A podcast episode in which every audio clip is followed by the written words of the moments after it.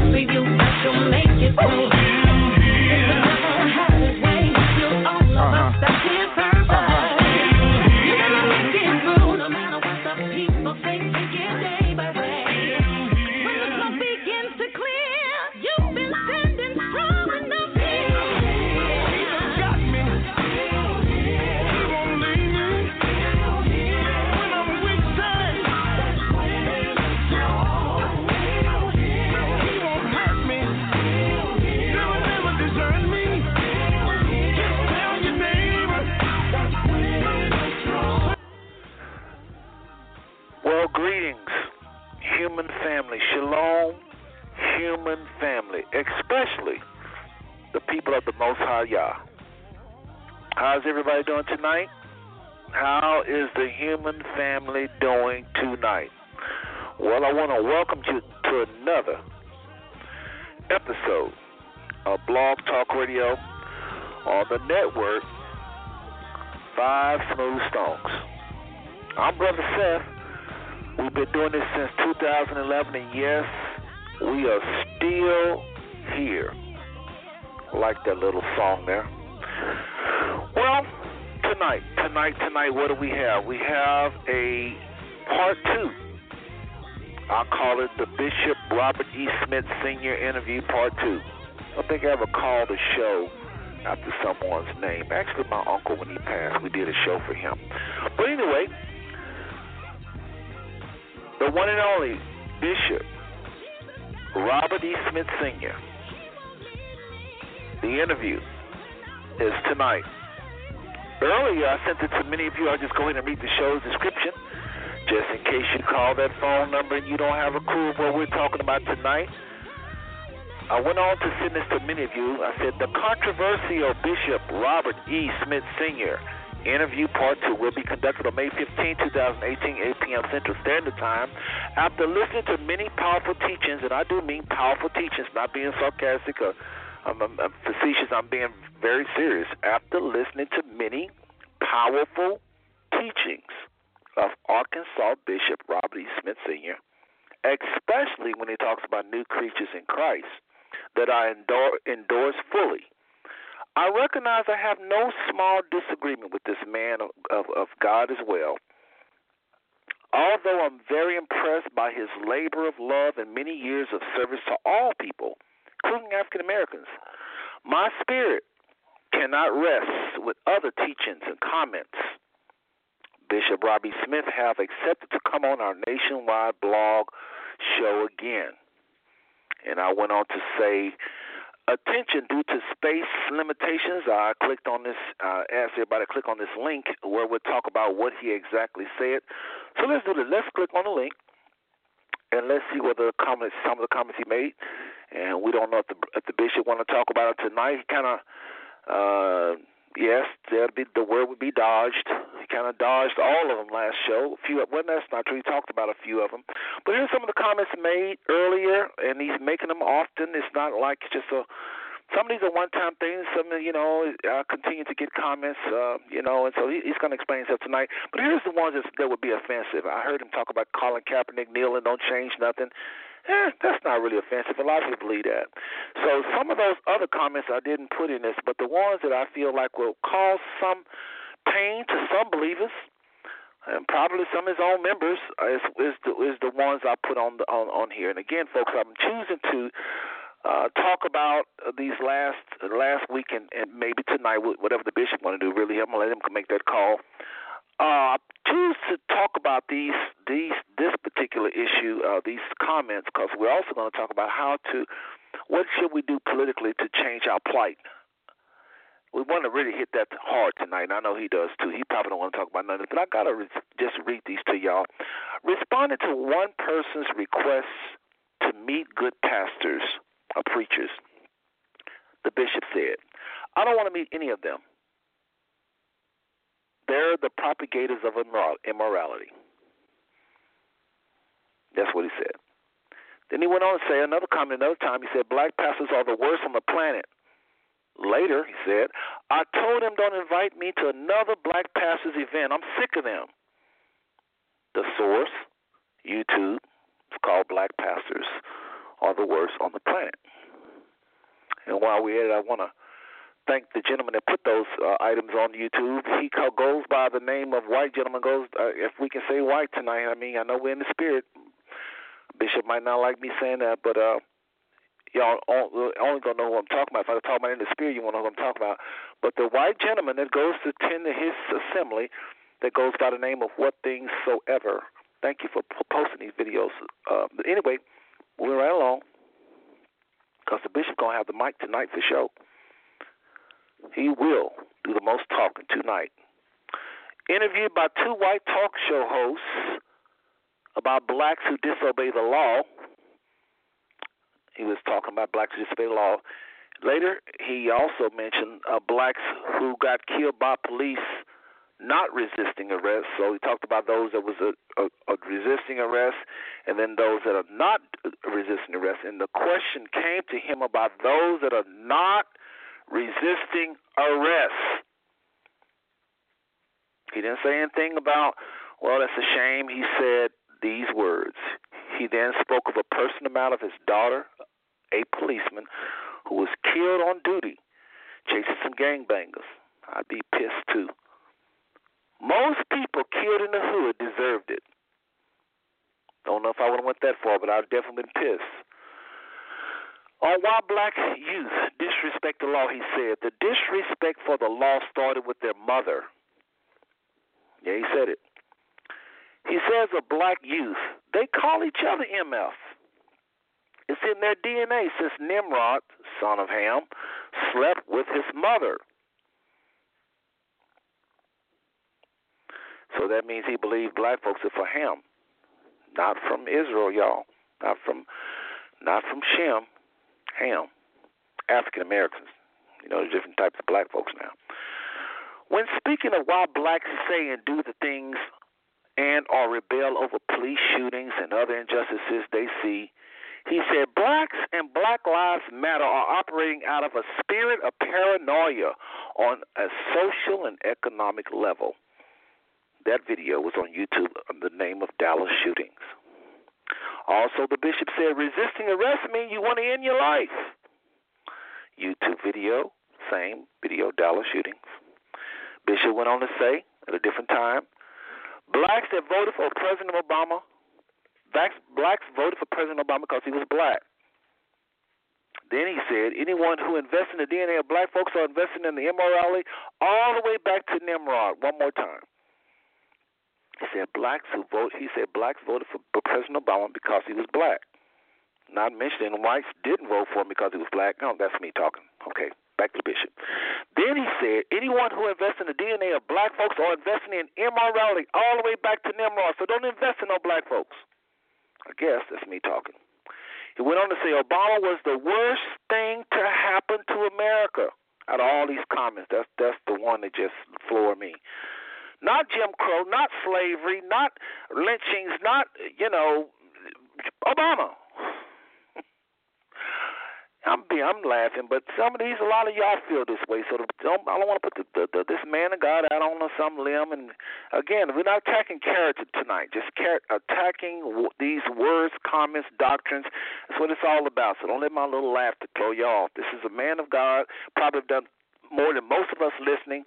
Any probably two of us together. I give him that the respect. But the comments is what we're talking about tonight. Went on to say Obama is not regenerated. Huh? Yes, he said that. Obama prays to Allah in the White House. Anyone that voted for him needs to repent. So I don't know how he know who he prayed for or whether or not his heart is right. While preaching at a funeral of young people killed by black violence, he called the young people mourning MFs, which startled them, he said. He explained that MF meant motherless fraternity. Speaking of of of no fathers in the house. The source, YouTube video, Black Pastors Are the Worst Pastors on the Planet, that video. In one breath, he supports the most controversial person, godly, on the internet, who's a known black hater, the one and only Pastor Manning. Nobody says anything good about this man. This bishop did. He talks about how he have over 25 million views like that from not knowing it's definitely must we were viewing him because he's crazy, not because he's saying things. A lot of people that's got a lot of views don't mean they're saying the right thing. Anyway, he went on to say that he just going after Obama. He he likes that. And he went on to, in the same breath, attack Reverend Jesse Jackson, call him a hustler. Now, Jesse Jackson shot at, threatened. See, I know I Jesse, I'm not on Jesse now, but this brother said he is a hustler. Maybe he is. I don't know. I know I'm not on him now. But anyway, I can't disrespect that man's life. Again, he's one of those persons that have done more than probably any two or three of us in the kingdom, even. I mean, because the brother is in the kingdom. He may not be functioning under the, the the wisdom that this this this this bishop is putting out there. He may not be. I am no longer a black man, he said. I am a new creature, which is bona fide Bible. I put in for emphasis, although this is 100% Bible, we have this new man in earthly vessels. Guess he don't use his uh, driving license or anything like that. Last name, we'll let him explain it here in a second. And the last one, to me, which is probably one of the another big big one, he believes that the Balfour doc, Declaration or doc, doctrine, or all these names to go by, was a good thing and acknowledges the creation of Israel in 1948 as a godly thing. I know many of you think that, but y'all need to keep listening to Five Smooth Stones. We'll get rid of that foolishness. Israel is still in exile as this very day.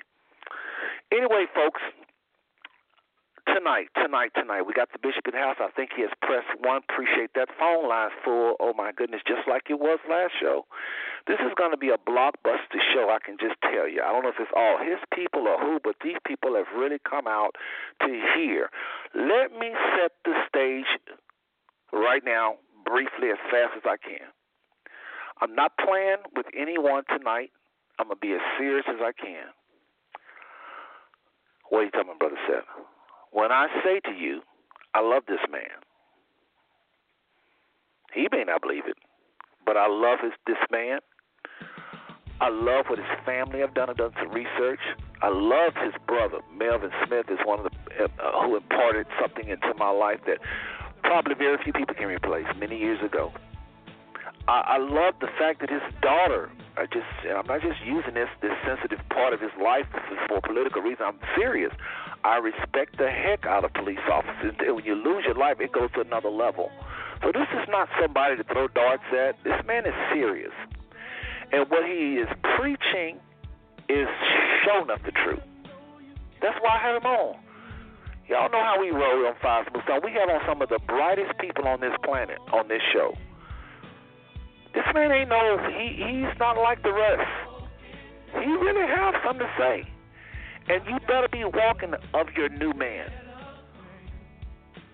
You better be walking by who we've been created in Christ. Your spirit better be crying out for Father. You better be aware of it too. It is true. We are brand new. We probably should change our names. I don't even know if we should have a name. But he is totally Bible. The scripture says it like this Touch not my anointed and do my prophets no harm. I submit this show to you tonight with a warning. Don't put your man, your mouth on this man of, of, of, of, of Yah. But I submit a warning to him and his followers as well.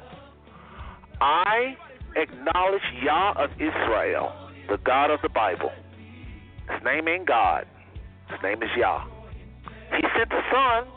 His name wasn't Jesus, wasn't no J. Yeshua. Mary's baby.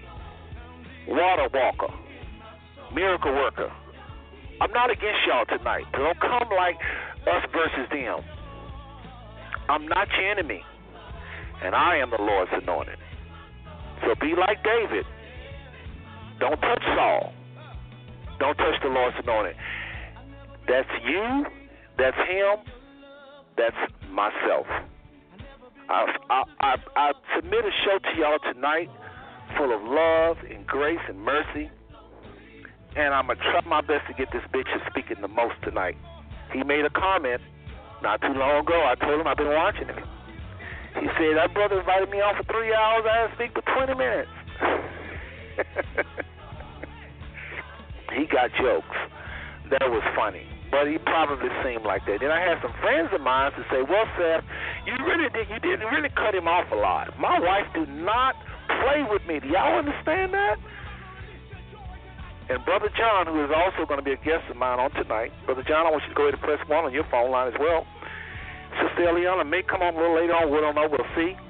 But Sister Eliana, uh, uh, um, well, she's, she may come on a little later on, just so everybody know. But Brother John's to be with us tonight. And Brother John even said, Brother Seth, you did get a brother. Uh, you did cut him off. So tonight we ain't gonna be, we're gonna try best not to cut the bishop off. But also, I want to bring before I bring on the bishop. I gotta say this one more thing, y'all. Bishop Robert E. Smith Sr.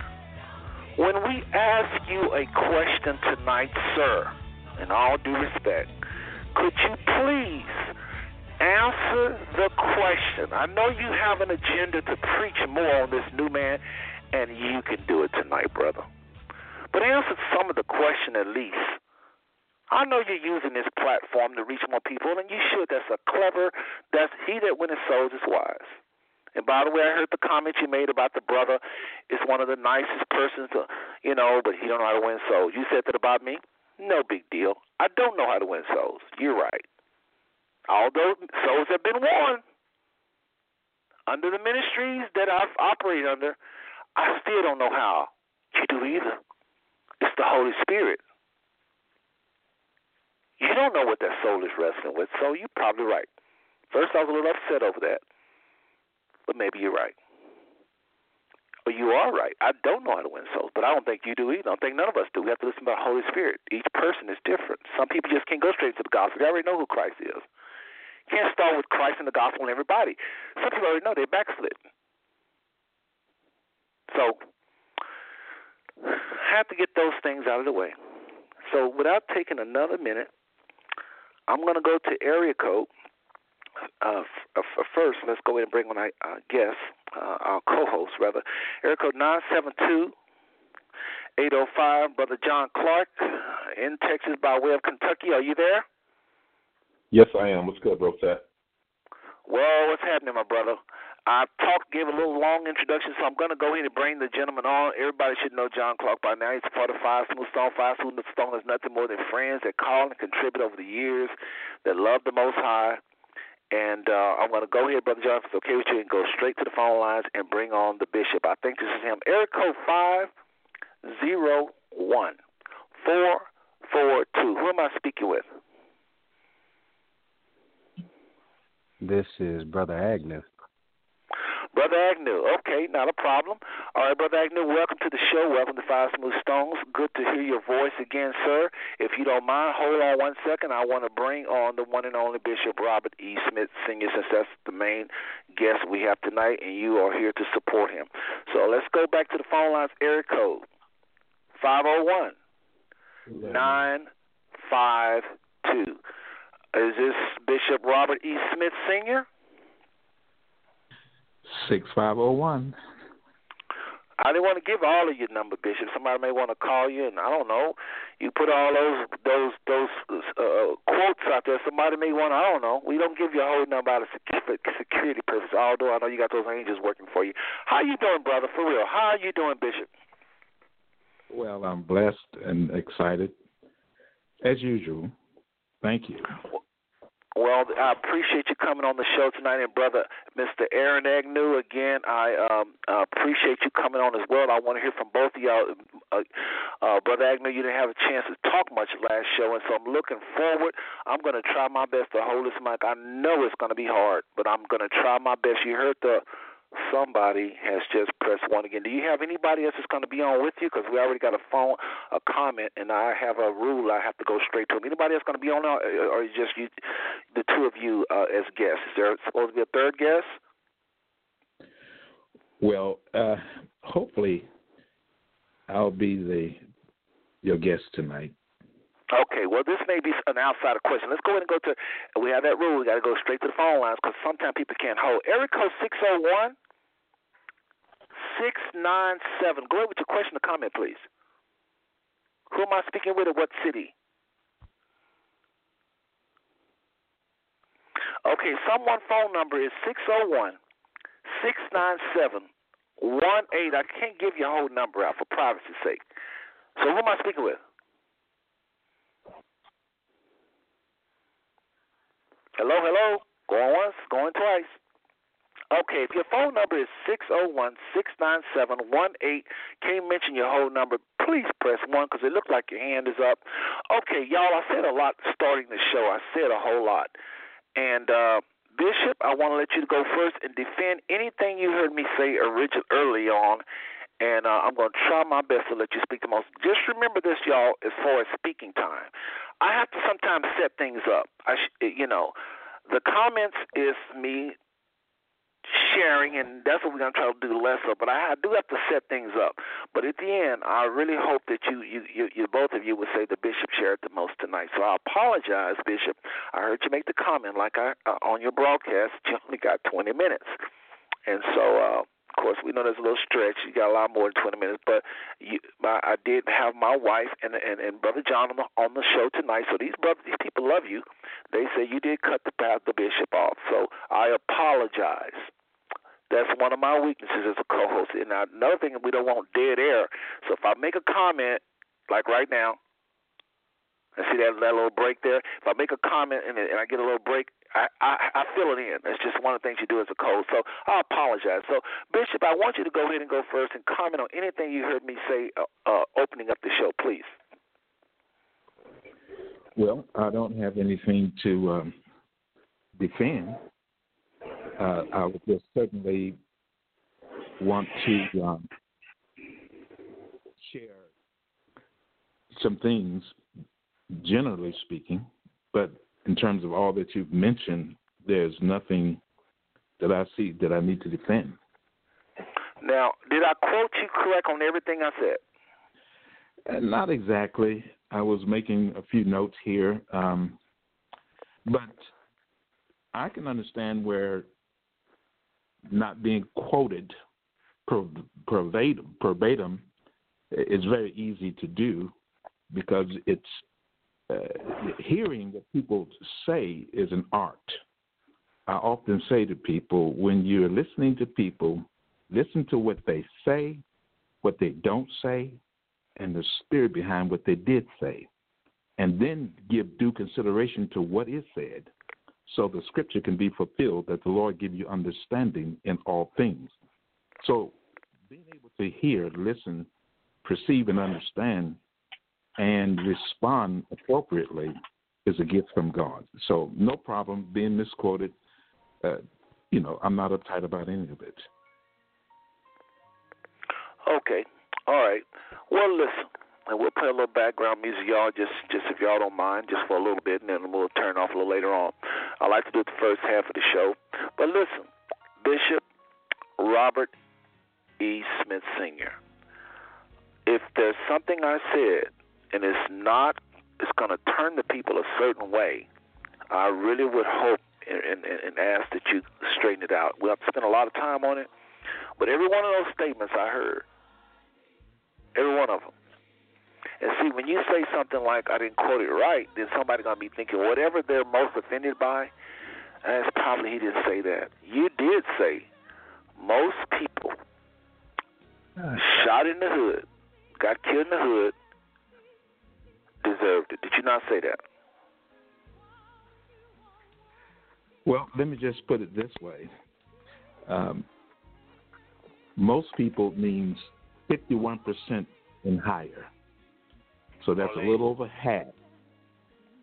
Okay, sorry about that. And in in the hood, if you please, when someone is shot, no doubt, at least 51% will be found in the wrong place at the wrong time, doing the wrong thing, and thus open themselves up for some drama that could have been avoided. Well, let me say this, and again, I'm going to do these little short interjections, clarification. I'm going to jump in, jump out. Bishop, a lot, when we say shot, we're not talking about each other. We was talking about the gentleman asked you a question. What about those that was obeying? Y'all talked a while about those that were disobeying, the knuckleheads, and I, dis, I we all agree. Sometimes they need to be shot if they trying to take a police life or something like that. But he mentioned those that was doing the right thing and was killed. You then made the comment about your daughter, and you then made the comment that most of the people that are killed, we was talking about police, one talking about other shootings. You said most of them deserted die. What we're finding out in, in the hood is a lot of people that die by the police, yeah, they might have did something questionable. You know, that the police always get off. I, that's why I'm in Texas now. 21 unarmed black men shot in Cincinnati. None of them were convicted. Bishop, this is an epidemic in our country. The police are taking our life unjustly. Most of the time in the hood, it's just the flip opposite of what you said. But I'm gonna let you do the talking tonight. But I want the people to hear what you're saying because we we in the hood. Some of us. I'm not in the hood now, but I've lived in it most of my life. I grew up in the projects. Yeah, grew up in the projects. I know what I'm talking about. The cops, it's like they look for a reason to kill you. You know, if you're running and anybody around, you're gonna get shot uh, you know, certain. It's almost like they look for a reason to shoot you versus look for a reason to save you. Whereas white gentlemen do all kind of crazy stuff to cops, and they always find a way to shoot them in the leg or something. Do you agree with that? Well, I, I don't have statistics in front of me, and uh, I am what is considered to be in the hood, and the majority of my adult life, that's where I have been. Um, so I'm accustomed to drive-by shootings as near as next door on more than one occasion. Uh, I'm acquainted with my windows getting shot out um, and dealing with the general attitude of those who um, are fatherless or without mothers uh, that uh, they need in their lives. So uh, like I said, I don't have statistics in front of me, but I would just say that uh, people can't avoid being shot and killed by police, but the disposition is not as such that a lot of it is avoided. Well, I know, and we'll move on. But I know a lot of times when when our boys are killed, the first thing a lot of us say so-called black people. You know, I'm talking about the flesh right now. Bear with me because I'm a new creation in the flesh. So you may hear me say things attached to the flesh because that's where I live. I try to make it practical. But what I'm saying is, most of the time, when those police pull us over, by the way, they're not in the spirit. And John, I'd like for you to jump in anytime you want. But they're not in the spirit. They don't see us as spirit. They see us as niggas. People that's about to annihilate them. A threat like Dr. Frances Cress Welsing say, a genetic let, threat let to them. back. Go right. Well, Go let ahead. me jump right back in there, if you please, because what you are assuming to do is to speak on behalf of the, the majority of police officers that are working in the hood, and um, someone could definitely disagree with your assessment. Uh, I uh, I know police officers. I, I speak to them, and um, most of them are not like you suggested. So, you know, we, Now we you talking about the whole lot of people or the police officers that's got the the, the code of silence? I don't. I'm not really going to ba- base it on what the police are saying. I'm going to base it on what citizens that's looking at the police that are, are saying. And by the way, I do defer with you. There's a lot of there's one gentleman in particular, and again, I'm going to try my best to talk as fast as I can and jump out.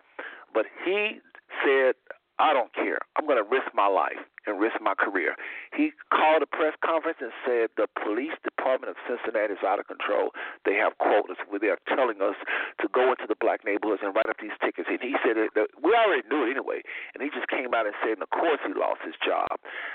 Janet Reno sent police to police to police in Cincinnati and came back with the findings that no, they answer to no one. I can go on and on and on and on. Well, that's not my department. I'm just operating where I live. The police officers that I know, to the police, to the, the police department that I'm aware of, uh, with the chief, with the with the officers themselves, the city, the county, the sheriff, the state police, uh, and the FBI. They've been to my office, so that's where I'm operating out of. And, Uh, and, and the this is just food for thought. This is just food for thought. Yes, I did interrupt you, but just food for thought, really briefly here. If you look at the white community, we know they're not morally sound than we are. These people are doing all kinds of stuff to the police, and they do not have the kind of homicide rate. I mean, police on us as the whites. Neither does the Asians. So I guess something wrong with us, where we're acting a little worse. Brother John, hop in here anytime you want. Otherwise, me and this me and the bishop will just just keep going. Uh, any comments quickly, quickly? Um, I- I got plenty of, of comments considering I was able to listen to the rest of the show today. If I can take a moment to do that, or unless um, the bishop would like to um, go into an area and kind of explain some things. Okay, well, we're just on police brutality. So let's go ahead and switch gears. I think everybody heard you, Bishop. Everybody heard you, but I just don't understand why, when it comes to a black man carrying a BB gun, all these crazy issues. I had to shoot him. I was in fear for my life. And why come black policemen never, ever, ever, ever, ever is killing white people? We know they're the same DNA. You talked about the DNA so brilliantly on your show. You talk about it all the time. How there's nothing good in the flesh. Well, they have flesh. Why come they're not getting killed like we are? This is why a lot of people can't stomach a lot of ministers. Just so you know. But let's switch gears. Let's switch gears. Again, we're talking to the one and only Bishop Robert E. Smith. And uh, Brother Aaron Agnew is also on the line. I would love to hear from him on that same issue before we switch. And uh, folks, this gentleman has a long resume. He is not no fly by night preacher. This man has a, a, a, a serious ministry. He has fruit, and uh, people are getting delivered. I just know it by the Spirit. He says so. I can't trust what he says. I don't trust him like that. I don't trust anyone I don't know yet, but I I believe him by the Spirit. I think he is telling the truth. And he anybody with six a.m. six a.m. prayer with over thirty seven years of six a.m. prayer. How many of y'all churches can say that? So this good brother gets an A in my book. I listens to him. I'll probably start listening to more. Uh, my favorite minister uh, is, if I could say favorite, I don't like that. You know, we shouldn't be calling, but I mean, ministers that have blessed me the most is the Andrew Wommack ministry. And it was a personal thing I have with him, and this brother reminds me of that gentleman. That his his gift, I should say, of his. I'm talking about uh, the new man. You very hear ministers. Very seldom do you hear ministers on and Daystar anywhere talking about treating each other by who we are in Christ. This brother is right. Bishop R. E. Smith Sr. is right. A lot of the pain in our society would go away. That's not what we're here to talk about, though. That, I don't. I don't know that y'all. Maybe some of y'all don't know that. Maybe he needs to hit that a little bit. And I'm sure he will. I know that's one of the reasons he came, if not the reason. But he is absolutely right. Let me just say this real quick. We'll go back to the bishop. But he is biblical. If Christ was here, the Messiah, name one Jesus, Yeshua, some people say Yahweh whatever you want, Mary's baby, call him Emmanuel, would preach what this brother's preaching. I know y'all tripped out when I said that, but he would. When the Messiah was offered. Everything, sin was taken away. Past, present, and future. John the Baptist Behold, the Lamb of God take the sin of the world. I mean, many, many, many, many scriptures. Paul, Paul, Pauline epistles constantly talk about new man, new man, new man. No, no man after the flesh. What y'all gonna do with that scripture? No, no man after the flesh. Everybody call me brother Seth. Well, he's saying no, no man after the flesh. What you gonna call me though? If I start trying to recognize brothers based on who they are in the spirit, it, it'll be complicated at times. How could you even call somebody? How could you? How could you work? uh, How could you? How could you run a business? You, so we're in the spirit. At the same time, we have a flesh. I have trouble. This show tonight is because I have trouble. There's two two things on the table. Our assignment tonight, at least Brother Seth Simon and Brother John assignment tonight, is to get the bishop to make it crystal clear how to be practical walking in this new man which we vehemently agree with. How do you walk? How you be productive? Because last show, I didn't think he did a good job showing how to be productive. It sounded really spooky. It's true, it's biblical, but I didn't see how it was practical. And I would love any of you that attend his church his assembly, may I say, it's impossible to attend the church. You are the church. But his assembly, Word of Outreach Center, I want you to press one. Brother Agnew is probably, I don't know, uh, cupbearer or something like that. I don't know. I want to hear from layman that goes to this church and say, yeah, I've been going there 15 years, and I had this issue, and I applied this. That's what people want to hear because I'm just going to be honest. This man of God did make it practical practical practical to me. Then I'll even listen to his broadcast on his on the Bishop Robert E. Smith, and there was a gentleman talking, and he made the comment, "Make it more practical, make it more practical." Probably talking about our show. He said, "Jesus." I quote him exactly? He said, "What's more practical?" His exact words was, "What's more practical than Jesus?" That's what I'm talking about. That's not practical. Jesus is practical. Well, of course we know the Messiah came to make things practical, but break it down where people can understand. So maybe that gentleman press one. What in the heck he mean by Jesus is more practical? Yeah, we know that the Messiah came to make a better way, but he said the Holy Spirit will lead and guide you. And guess what? And we're going to. I know I'm talking there. I go, but we're about to switch it over to the bishop.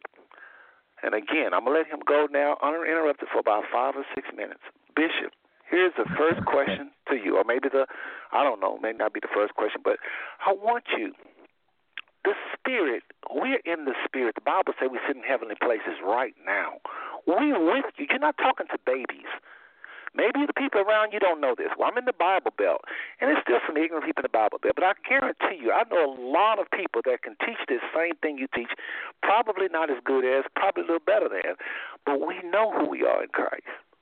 You see, that brother would. I never met a finer brother, but I wonder how many believe it. Well, in my world, a lot of people believe it.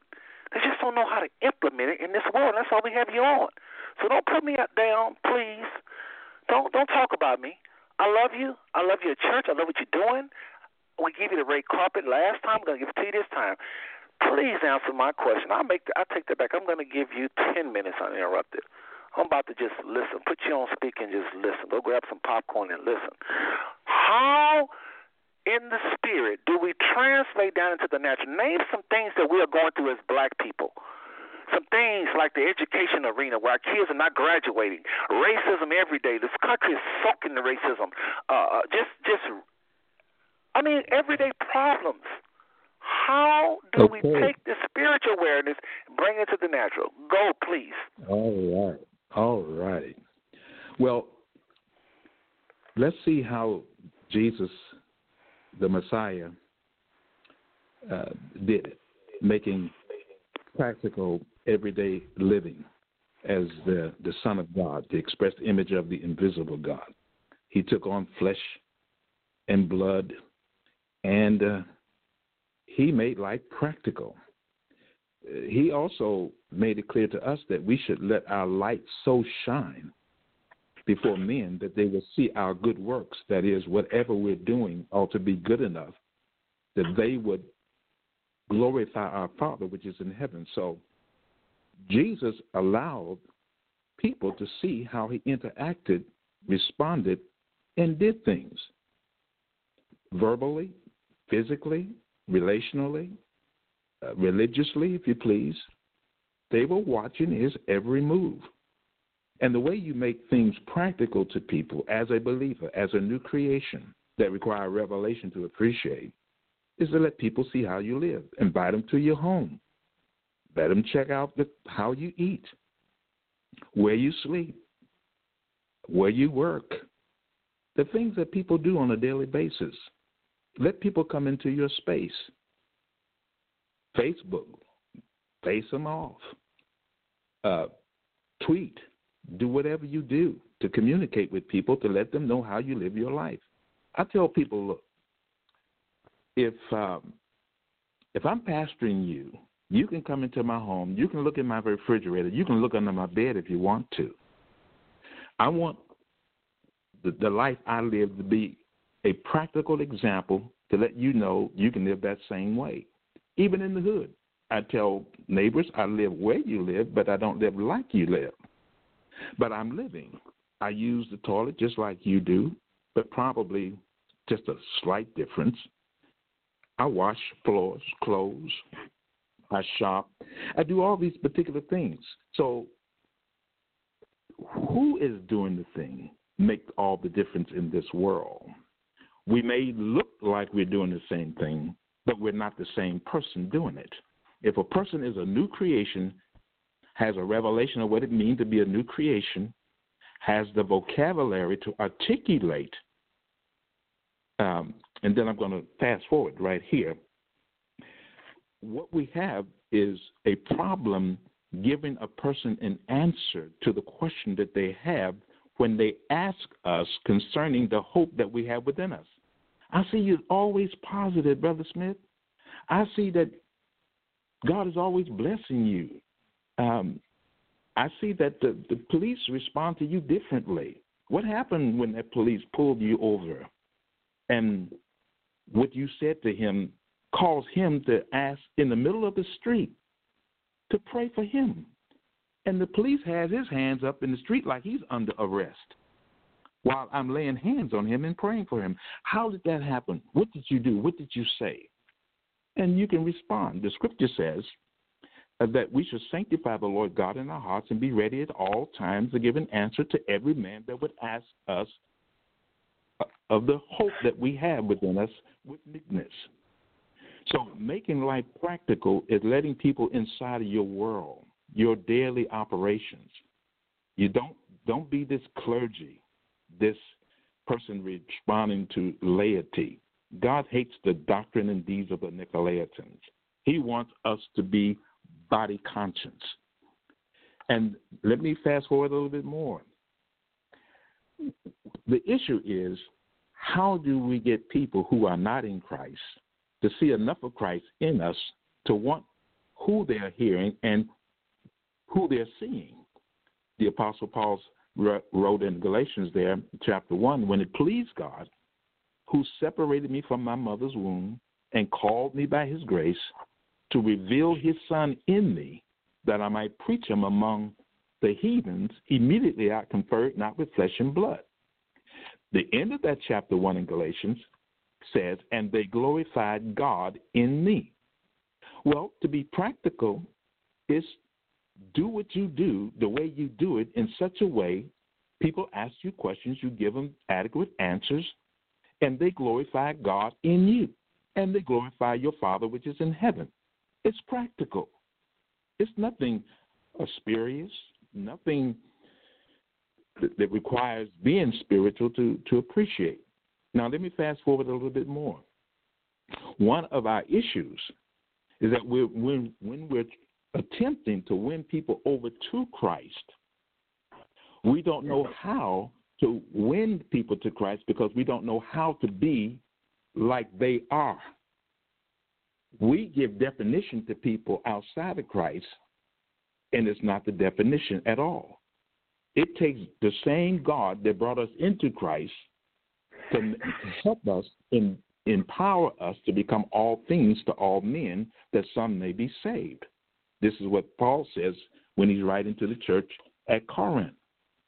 And then he goes on to say, Well, this I do for the gospel's sake. What do I do for the gospel's sake?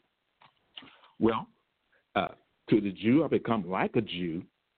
Uh, to those that are under the law, like one under the law. He says, Those that are without law, to God, as one that's not under the law of God, but I do have a law, which is the law of Christ, that I'm inwardly always attentive to. The weak, I become as a weak person. And all these things I do that I might save the more. I do for the gospel's sake. Now, this is how you win people to Christ. You're trying to win a quote black man to Christ. You got to act black, which is out of character of who you really are. Because if any man be in Christ, he is a new creature, where there's neither Jew, Gentile, bond, free, male, female, circumcised, uncircumcised, barbarian, Scythian, but you're all one in him, and he is who he is in us. So, how am I going to become as being black or African American? Well, that's not very difficult because I have a lot of experience in that. But how do I become as an Anglo or a, a Chinese or Japanese? How do I become that? I must be empowered by God to be that. And in so being that, I got to remember that if God does not give me the ability, the wherewithal, the insightfulness to be what others are outside of Christ, then I'm flirting with death. Let me read it to you in 2 Corinthians chapter 4, 10 and following. Always bearing about in the body the dying of the Lord Jesus, that the life also of Jesus might be made manifest in our body. For we which live are always delivered unto death for Jesus' sake, that the life also of Jesus might be made manifest in our mortal flesh. Here we go. So then, death worketh in us, but life in you. Here's the problem. If Christ, if Yahweh, if Jehovah, if whoever you call, whatever name you give to the Creator, if He does not deliver us over to death for Jesus' sake, then we're committing suicide. And this is why so many people are so frustrated and so fruitless because God has not delivered us over to death for Jesus' sake, and we cannot become all things to all men for the gospel's sake. And so we end up doing it in ways that we don't get a whole lot of results. And that's frustrating. So stay in your lane. Let God give you what it takes to win those that He give you an open door to. And you'll know those open doors because that's the way you pray every day. Lord, give me an open door of utterance, give me an open door of faith. Yea, even give me an effectual and great open door. And I know there are many adversaries in that particular door, but if you open that door and give me grace to operate in that door, I'll be fruitful in that door. So that was fast forwarding things, balancing who we are in Christ, making it practical by bringing people into your world, giving answers to people who ask you questions, and they can get the majority of their questions answered by them being in your world, seeing how you do what you do on a daily basis. Thank you. Was that 10 minutes? Uh, that's pretty good. You kept within. Uh, that's pretty good. Well, I was listening, and I couldn't help but to uh, think the way you would talk to. Let's just use a police issue. You said sometime when police stop you, they wind up with their hands up, but not, you know, you they're praising the Father or what, after you pray for them or whatever. Now, listen, young people in our world our children. Remember the scriptures say, "Raise up a child the way they should go. When they get old, they won't depart. They will return. Excuse me, they will return. When they get old, they will return." And brother Agnew, I, I want to hear from you as well tonight, brother. Um, Bishop, you're old. You're an older guy. I'm an older guy. We know to keep our hands on the steering wheel. We know to say yes, sir, no, sir. We know to say officer. We know to keep our tone down. We know. But I'm talking about a young person who maybe came up in your home or in our home, then they hadn't returned yet. We raised them up in the way they should go. The truth of the matter is, these cops, some of them deserve to be told off. They represent authority. Yeah, they do, but sometimes when they pull you over, it's for bogus reasons. And you should be able to say this. Why you pull me over, man? Y'all always effing with us. You ought to be able to say that. Not me and you, but our young person. That's what young people do. You EMFs, y'all get y'all always effing with us. Bunch of crackers. They should be able to say that and not die. Now I do not recommend anyone talk to anybody like that, much less a police officer. I'm trying to bring it real. You're a very seasoned man. You're not like most men. You're a man of, of the of the cloth. You're you you you high in wisdom. Let's not use us. Let's use those teens Yeah, that stay fine. three houses down from you. What, what, said. what, what, what, what, I know you say you want to respond to it, but let me just put a little bit more on that. I want you to respond to all of it. When they resist arrest, you say you're asking to die. If a police officer grab you a certain way, this is something they're doing now all across the country. They know we're men. I'm talking about women right now. I don't even think they understand what I'm about to say. A, a man can grab another man in such a way and say certain things, and he is going to resist you. I wouldn't do it. Because I'm gonna make. I know I would do it. I take that back. I would do it. I would fight back. I'm like, I'm like my people, the Israelites. I don't know what you're talking about with this ham thing, but we'll talk about that later. I believe it flows in my blood. There's your little clock thing going on there. You did good. Stay within the ten minutes. but anyway, Bishop, when police officers handle a man a certain way, it is natural, God-given instinct to fight back. Just because he fight back don't mean he needs to die. If you resist arrest, you deserve you're asking to die. No, not true. Depends on what the cop is saying, what they're doing. So, question to you: When you talk to crazy to them, the white boys do. The white boys do.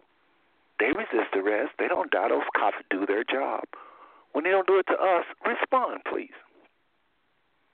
Well, let me go back to the the famous saying of many parents that I did the best that I could. I trained them like they should have been trained, but they went astray, but they'll come back. Well, the scripture doesn't teach that. The scripture teaches that you train up a child in the way he should go, and when he is old, he will not depart from it. That's in Proverbs chapter 22, verse 6. It did not say they will go away and come back. It said they would not depart. So, giving the the props to parents that perhaps didn't know how to train their children, they did the best they knew how, but they didn't do it the way God said do it. Had they in training children in their down sitting, their uprising, and when they walked along the way, if they were taught Christ from the womb, they would not be going astray. So that part we have to get straight. If they go astray, we didn't do it the Bible way. And if we're humble, we'll admit that and say, Lord, help me to redeem the time, redeem my children, because there is a biblical way to do so. I just wanted to respond to that part. If I may. Well, that's that's not quite what I asked. Again, you said what happens to you, and and I thank you for correcting me on that scripture. I'm talking fast, and I, you know, but that I deserve to be corrected on that. Thank you. The question was, Bishop, you just responded to an old man's version. And even if you're not saved, that's how we do. Even to those that's not born again, that's not that don't know who we are in Christ and all the wonderful things you and I teach. Old people, as a rule, don't have these experiences like young people have. They're not the ones in the fire in some areas. they're killing our young people that are acting normal. Brother Agnew, do you understand what I'm what I'm getting at? Like, what do you do? We're we're, we're new in Christ. Yes, our identity is hid. Uh, yes, we are to walk with. But let's say you're born again and you're a young person. You know, just because a young person. Uh, uh, my question specifically, I want to make sure I'm clear. The bishop said, I don't have those experiences. You know, he walks in the spirit and things happen. And I do think it is the spirit. I'm not going to trivialize what he said. I do think sometimes you, you're dealing with demons in these cop off cops. You have to take authority. That's what I do when I see those lights. I bind the enemy first of all, so they can get up to the car. So I understand what he's saying. But let's talk about young people who don't know nothing about binding spirits. They deserve to live and still cuss the cop out if they want to cuss him out. I'm not saying they should. I know ain't nobody gonna say that. I'm saying he should. I'm saying that's just young people. We don't deserve to die because we just acting out. Maybe they drunk, maybe they're high. Now, if they go for the officer's gun or anything crazy, of course they need officers got to go home too. Those are our babies as well. Brother Agnew, what do you do? What do you say to young people? They're in Christ. They uh, they have the same new man as we have. They're dying like flies all across our country. The numbers is higher than what we hear on the news. There's three organizations, if y'all want to, I'll give you the names later, that keep account of all black men killed. It is horrific. It's nothing like you think. Everybody have a cell phone. The rapes. Just real quick, and I want you to answer this, Brother Agnew. I was in Cincinnati. I picked up a young lady, an older lady, rather. She's older than I was. And I was saying, what do you think about the, the police? I don't know how we got off on it. Real quick, real quick. I said, what do you think about the police in Cincinnati? She said, oh, baby, they're off the chart. I said, you know what I heard? I heard that over here on Ryan Street. That's why I'm not in Cincinnati right now. One of the reasons. She said, I heard. I said, you heard about that guy that, that happened in Diablo? You know, are they? You know, I'm not get too graphic, but some with the rectum. I'm sure y'all heard about this in New York. They abused him. She, I said, they. I heard that happened over here on Vine, and she said, yeah, that's true. I said, you believe that? She said, who are you? Where are you from? I said, I'm, I'm from here. She, she said, you don't believe that? I say, ma'am, that's pretty rough. She said, they do that all the time. I have girlfriends that constantly tell me about young ladies they hear, cops pull, pick them up. They ain't done nothing wrong. And they know nobody's going to hold them accountable. 21 unarmed black men shot, and they have they get oral. I'm not gonna go too deep, but they get these sexual, and they say, well, we're gonna take you in. These girls are traumatized. Oh, don't take don't take me in. Well, look, what, what can I do, young lady? You got this is what I found on your record. Blah blah blah blah blah. They have where they live and all that based on on their driving license. Folks, I'm talking about the real world. I'm not talking about no make believe. I'm not talking old folks that love Jesus being pulled over and, and half of them scared to death, and the other half is really trusting the Father. That's not who the cops want to mess with. They're after those black boys that are, that are dating their white girls, their white girls. Brother Agnew, talk to them. They love Jesus. Let's say if they they love Jesus, who y'all call Jesus, uh, you know, Yeshua, whatever. They love him too. They're in Christ too. They just not as mature as we are. What do you have to say to them? They are listening. Believe me. What should they How do? many how many minutes how many minutes do I have to speak? You speak as long as you want to. Okay, let me qualify my communications first of all, because I've been beaten by the police three times, literally. The first time I was beaten go. by the police in the east end of Little Rock, Arkansas. I was 11 years old. And when I was beaten by the police, uh, if you know anything about Little Rock, the police didn't come into my neighborhood much at all. Okay. And uh, when they did come down there, it was for harassment purposes because they didn't like the neighborhood at all. My neighborhood was known for shooting the police helicopter down. And so one day we're standing on the corner. I was about 11. I had some friends, 10, 12, 13, and we're standing on the corner. And uh, the police came down and they threw us on the car and was talking to us, checking our pockets because of course, back then young men were carrying pistols. I'm a very young man myself anyway. And uh I'm young now. But the police took their nightsticks out and they gave us a few hits and told us to stay off the streets. because they smelled marijuana, and they knew we were just out hanging out trying to be like the big guys. The second time I was beaten by the police, I was actually already in college. It was summertime, and I'm just qualifying before I say anything. I had came home from college. It was summertime. All the guys was on the corner shooting dice. I went out to speak to all of them. There was about 50 guys on the corner. And uh as I was out there talking, somebody said it's 5 on the corner. They had their lights out. They were sitting out there, probably taking pictures. Everybody jumped up, took off running. The police drove up toward us. I'm the only one that went in the opposite direction because I lived in an alley. Police came right to my house, got out of the car in my yard, pulled their pistols out, pointed their guns at me, and uh, told me, "Don't move, or they're going to blow my so and so head off." They made me walk backwards down my steps, and the police officer who was black in the flesh put his pistol up to the back of my head and told me to walk backwards while the white police officer got in the car and backed the car out of their driveway because they weren't supposed to be in my driveway in the first place. And because I wasn't doing anything wrong. They took me to the car. They put me on the back of the car, checked my pockets. I had a razor blade in my wallet because I worked for UPS while I was at school. And once again, I tried to stand up to explain myself, and I felt nightsticks in the back of my neck, on my back, and uh, I was the college boy in the hood. The third time I got beat by the police officer, I was at UALR. I turned in my uh, paper for a deferment on my loan so that I can continue going to college. And uh, the bookstore that I faxed off the paper at, uh, the young lady that worked at the bookstore went to high school with me. She only charged me one dollar for the fax and didn't charge me for the cover sheet. The manager was looking at it the whole time on the cameras, chased me outdoors and said I was stealing. So I took off walking. I said, "You don't know what you're talking about.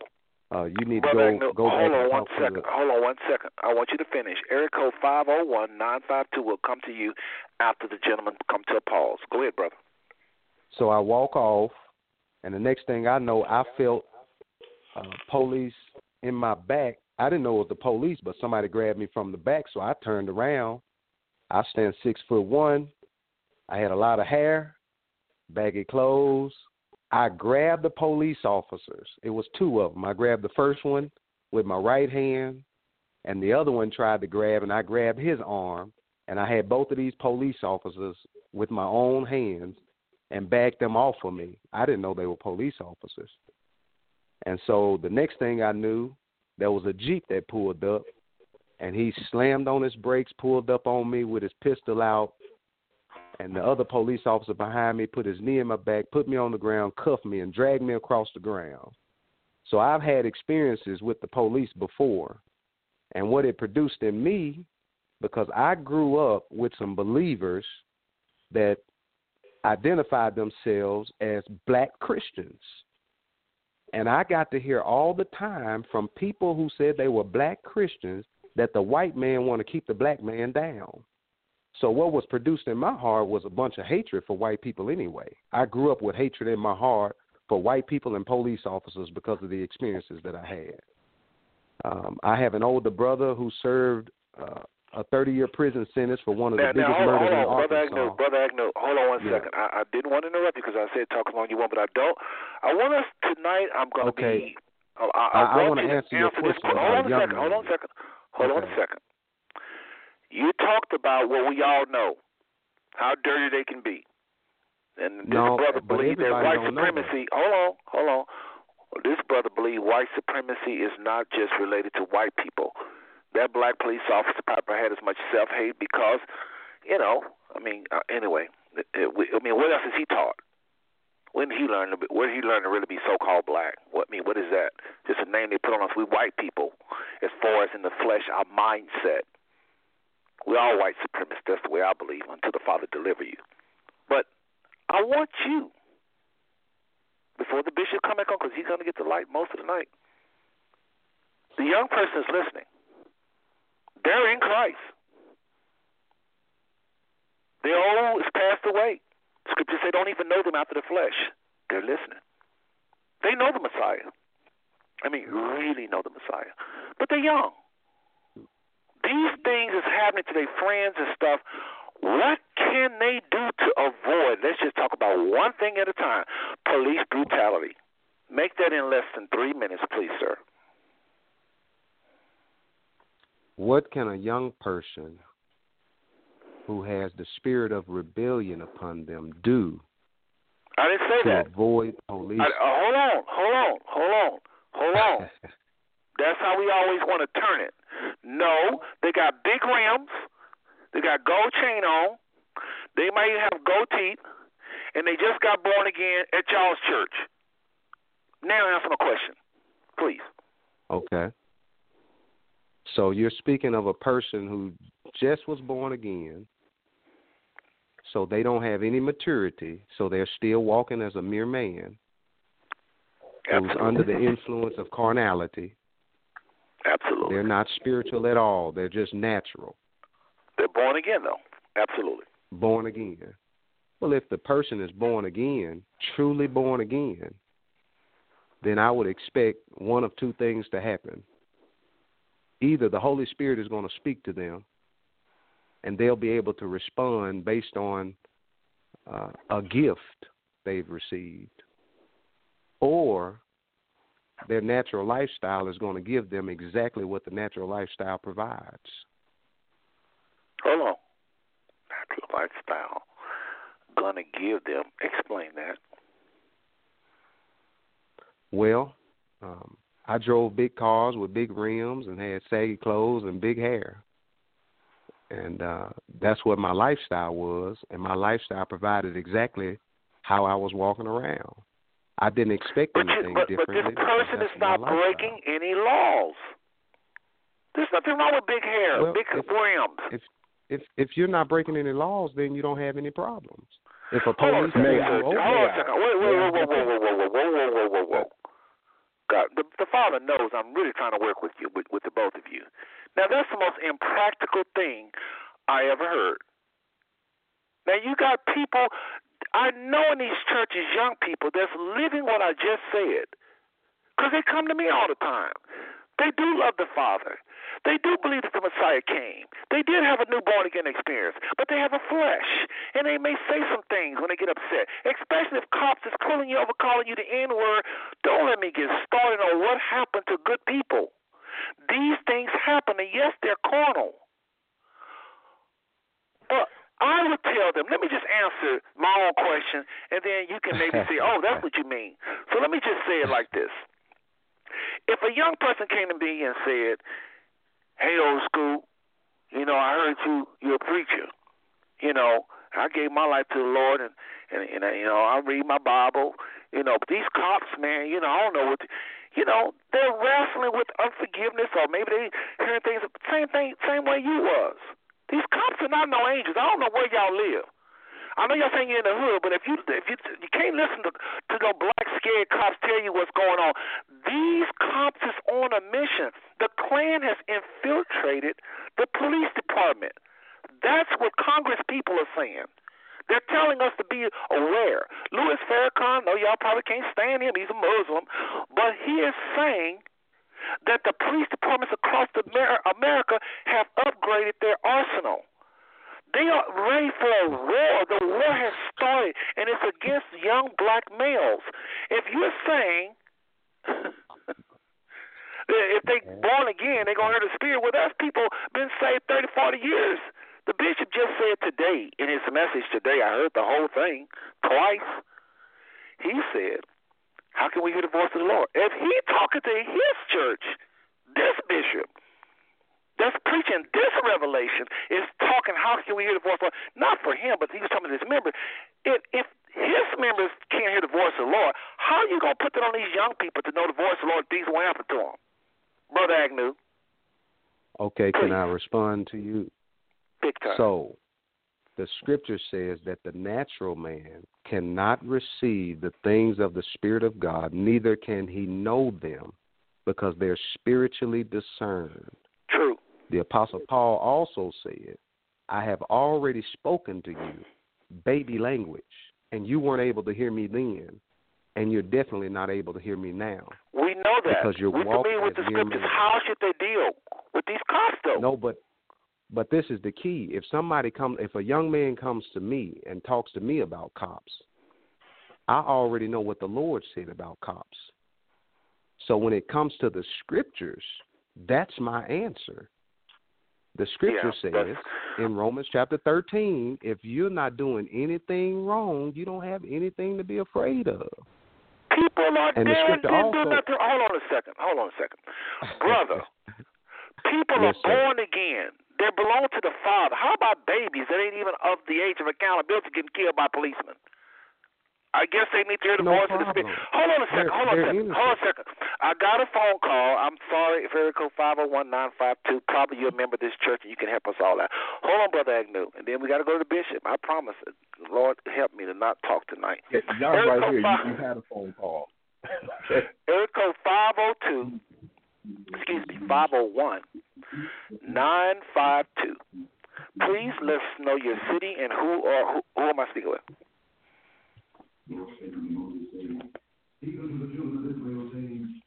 Okay, area code 501 952 53. I'm not going to mention your whole numbers. Everybody going to be calling you. Go ahead with your question or comment.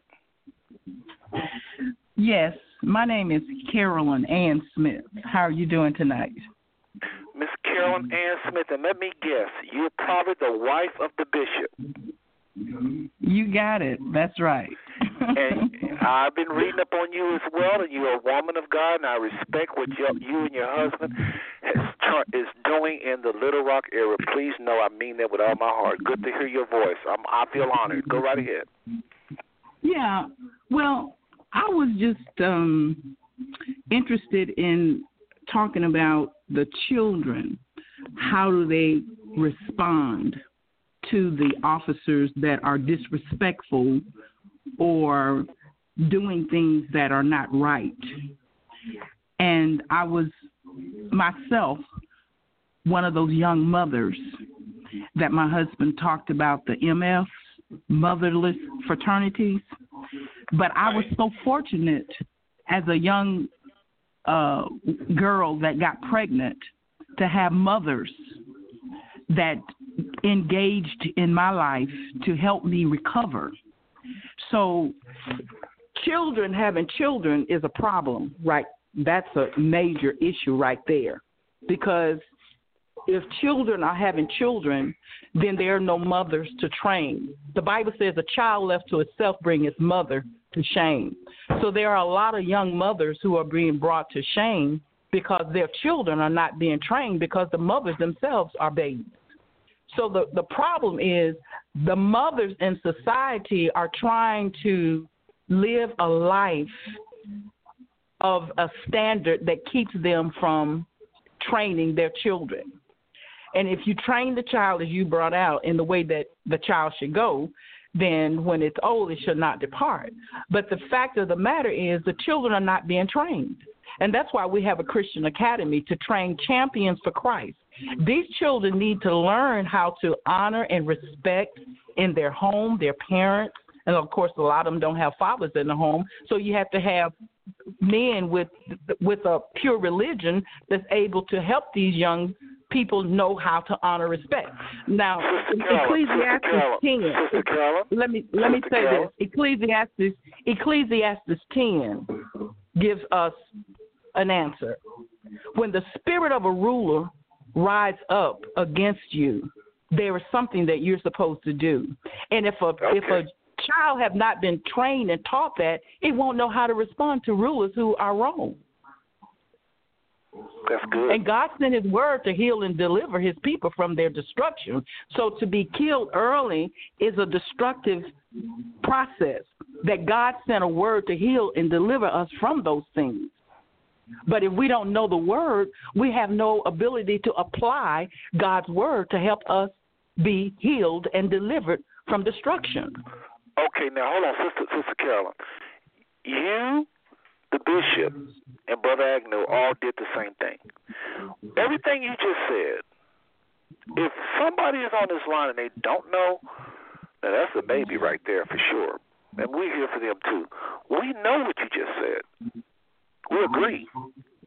The question tonight is there's a lot of injustices happening to us. People tune in to see what they're going to say about all this stuff going on. Kaepernick said, I'm going to take a knee. Now, the bishop, your husband, is a brilliant man. I'm not just saying this, folks. I'm serious tonight. He really is. And he's on to something that's very solid because he's on to Salvation 101. The problem I have with your husband and the comments he made, which is just totally disrespectful. I'm start calling all the young people in our EMFs just to let everybody feel how they feel. By the way, but I'm very serious. I I, I disagree with what he said. Uh, these comments he's making. They're they're they're just inappropriate and disrespectful to to, to so called us people, whether we be black or in, in Christ or whatever. Just don't call people. You don't make the comments he made. But let's not even talk about that right now. Now I have another issue with him, and that is making it practical. You just heard his his associates say, "Well, these young people." You heard. I'm not going to repeat because I'm sure I won't say it right. But my point is, these young people need an answer. Our teachers need an answer. We are at the bottom of society. You you ran for office, so there's something in you, and you you did an interview. I told you. I know you to a little bit as far as social media is concerned, and you gave one of the most excellent. you like that? I love it. Yeah, you gave one of the most best interviews I ever heard. It was kingdom. You said. Of course, that's what I'm all about. And, and you're I am all absolutely- about so, so being listen, a listen. force, a I got force you. So to let's, let's with. do this. You're you are a politician now. I, I don't know what happened. No, I'm you know, not. I, I think they cannot have. I'm sure the powers that be did not have one. One have this powerful sister up in there. So let's just say if you did get into that office, all of a sudden they're beating. You see cops out of control. Janet Reno sent some people to police. Police. What would you do? Let's just say this. What would you do, sister, about the youth that are not graduating? You know about the they're in the hood, they don't have the funding, and then when the the taxes of the the, the property taxes goes up, you know that you know that whole game if you was going to be a politician. Give us some solutions as a potential mm-hmm. politician. I don't know if you still have aspirations or not, but the father knows you would have turned it upside down. I believe that because of who your father is and who your family is. I know that. I'm not just saying that. I mean it. What I'm doing right now, I'm I'm working on at one block from my house a throne of grace prayer garden for this community. I walk the streets with the prostitutes. Oh, there We we minister to the people in this community. So the thing is to express Christ to people. Get people to know the Lord Jesus Christ. When people get to know Christ Jesus, he changes their lives from inside True. out. True. So that's the problem. You're talking about things on a natural plane when God has put us into the kingdom to draw people into the kingdom of God, not talk about how to keep people out in the world and get things done right. What is No, right you- is Christ. you just said something key, and that's what I'm getting at. You said one. The pastor, the, the bishop said another one. He said, invite them into your house. That's what I'm talking about. This is something you do in the natural realm. It came from the spiritual realm, but it, this is what people are listening to y'all to hear. He said, I invite people to my house. I show them how I eat. That will fly. You just said I walk. With, I never heard. Well, I probably have. I think long enough. But you said I walk with prostitutes. That's that's as they say in the streets. That's gangster. In other words, that is what I'm trying to pull out of y'all. I, we just want stuff that you can do with your body, with your limbs, in the flesh that you've gotten from the spirit that'll break the back of white supremacy and any other devil that come at you. This brother, I'm not well, being that's that what the Bible says that Jesus went about when he walked this earth. He went about doing good, healing all who were oppressed of the devil, for God was with him. If God is with us, then we get out of the we go to the to the church building that we call it the filling station. You go get filled there, but then you go out into the streets and you take what you got from the filling station to impact the lives of people out there. So Right, that's what and- it's all about. And even even though you're saying that, again, there are people listening, and they don't know what we know. I've been saved since '79, actually '78. Okay, I can get very philosophical on people, but there are young people. I try my best to explain to them, and I have failed. To, I've learned, Seth, you're irrelevant. I have to go back, and this is why I'm doing this show. They need to hear things like when you know, because they don't want to go to church. So some of them people ain't gonna y'all ain't reach over at Word of Outreach Center. They ain't gonna come there. So what do you do? But You when take you say the walk with prostitutes, and you say walk with them. If you walk with them, I guarantee they're gonna come. If you show them I'm on your level in one sense, but in another sense I'm not, and they feel that common ground, then you reach them.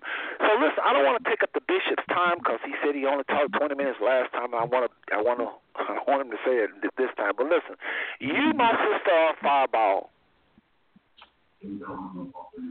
They say that's what I do. Make it happen. Get it And done. you doing you're doing your thing. I hope you understand my spirit. I just don't want a bunch of religious. I mean, yes, we're in the spirit. Da da da da da. A lot of saints can explain that, but if you say, well, how do you take that spiritual identity and what kind of Let me solutions do you just say one natural? thing before. Let me say one thing before I get off this phone. We at our in our ministry believe in a three-legged stool. And I don't know if my husband or Pastor Agnew has mentioned that. But when you talk about the children today, I was told years and years ago that communism planned to take over America and they're, they're going to do it without one shot, and that's to get to the mind of the children. Now, in the black community, people used to pray. But once they got liberated, they stopped having a relationship with the God who brought them out of bondage. And now they're in more bondage than they ever were before. So that three legged stool is to get the home, the church, and the school all teaching and saying the same thing for a child that sits on that stool in order for that child to do well in life. And that's the problem today. The world is not being impacted because children are being left to themselves by their mothers, and their mothers are being brought to shame. Fathers are no longer in the home, and you can't find pure religious men that will not be defiled by ministering to these widows and these children who are fatherless. So here, the children are just in bad shape. So I pray that with all that you're talking about, my husband's talking about, Pastor Agnew's talking about, that we can have some men of God with pure religion and undefiled to help these fatherless children and motherless who are not in, even in a position to help their children get some ministry. Teach them the love of God. Show them Christ Jesus. Do what Jesus did. He walked the earth. When he was on this earth, he went about doing good. People were oppressed of the devil then, just like they are now. But Jesus was able to set people free and bring deliverance to them. And that's what we ought to be doing too. We should be a force focusing on reviving Christ's expression everywhere, every day, among every people and every place. If we do that, then all of this discussion that you're talking about would be totally not necessary. Thank you. Yes. God bless you. Can you hear me, Seth? Well, thank you, thank you, thank you, Sister Carolyn. I appreciate that, sister. I really like that. Okay, go ahead, Brother John. You got a comment? Yes. The I appreciate what Mrs. Smith, Bishop Smith, Brother Agnew have stated. I'm I'm with you. It's however the one as a matter of fact, even spinning off of what the last thing that Mrs. Smith stated, it's almost as if we have forgotten that we are in a wicked nation. It doesn't it doesn't it's not lost on me that I can have the Spirit of God indwell me, become a mature Christian, spend, I can't tell you the number of times that I read Proverbs and Ecclesiastes, and uh, Bishop Smith, just like you stated yesterday or last, it was ye- uh, yesterday for me when I listened to it, but when you stated it last week, very practical book. You don't even need to be a Christian to apply these principles. Very practical books. However, I still get pulled over by the police for no apparent reason.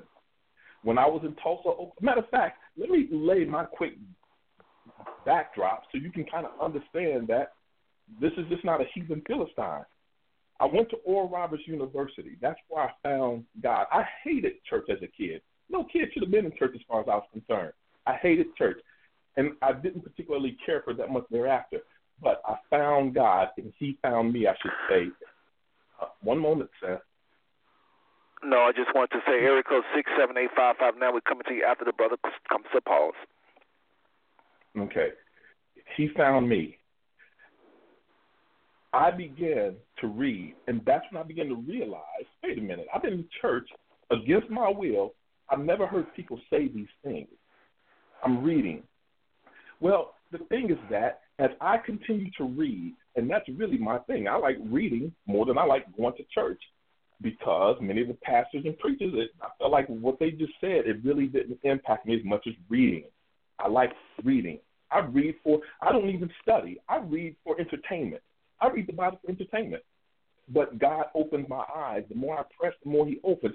The fact is, folks, this is Babylon, the great mystery Babylon. This whole system is the Babylonian system. It goes without saying that in Revelations 12, Babylon is wicked.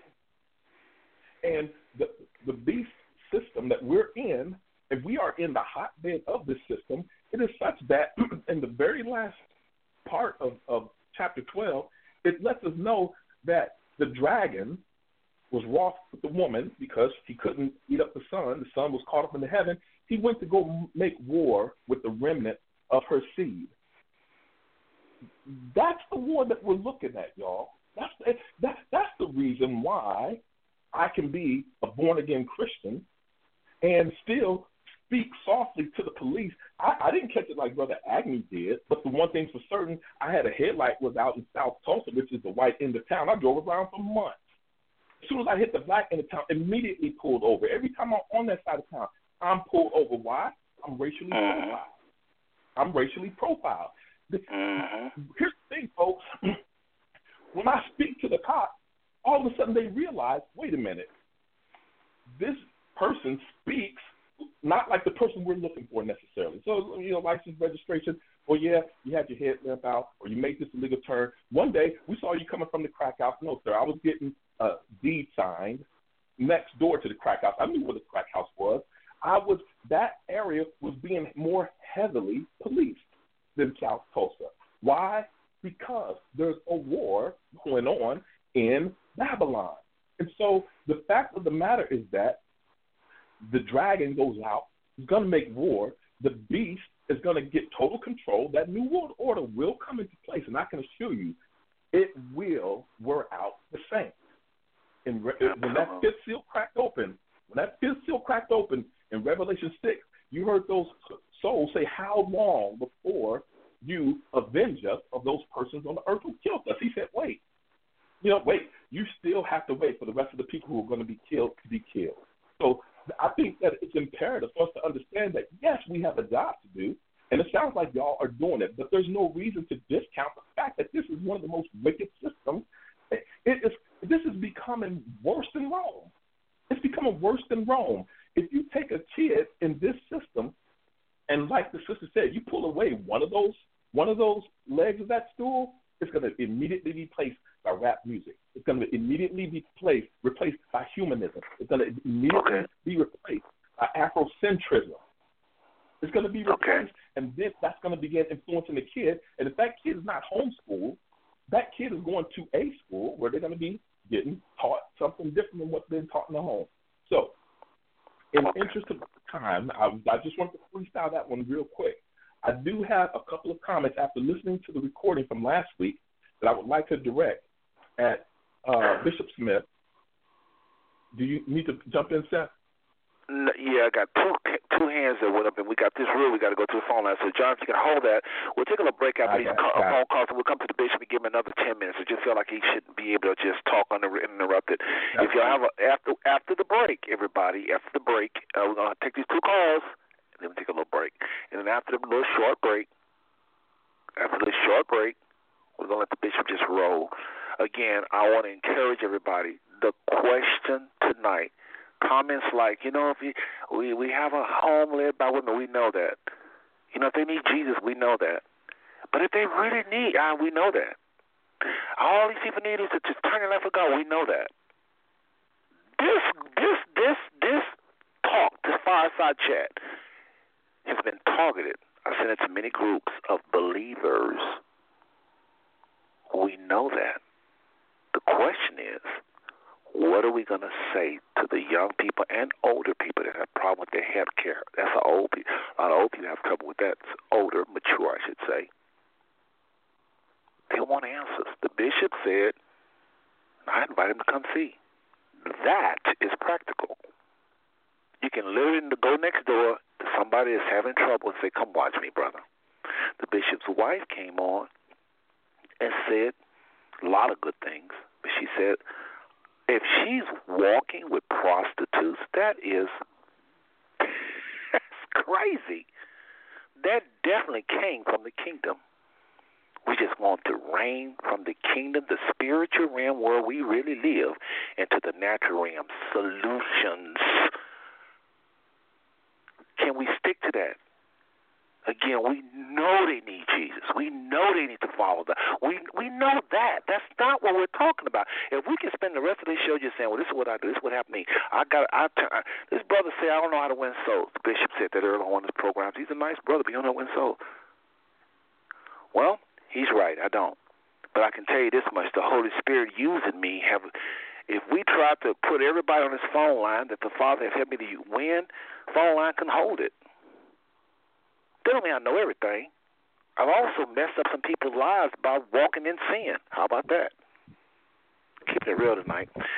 Uh, Bishop's wife, if you can press one, your hand is still up because I may want you may want to come back on later on, and we're gonna let you. Uh, again, the Bishop wife Carolyn, if you can press one, your hand is still up. Area code six seven eight five five nine.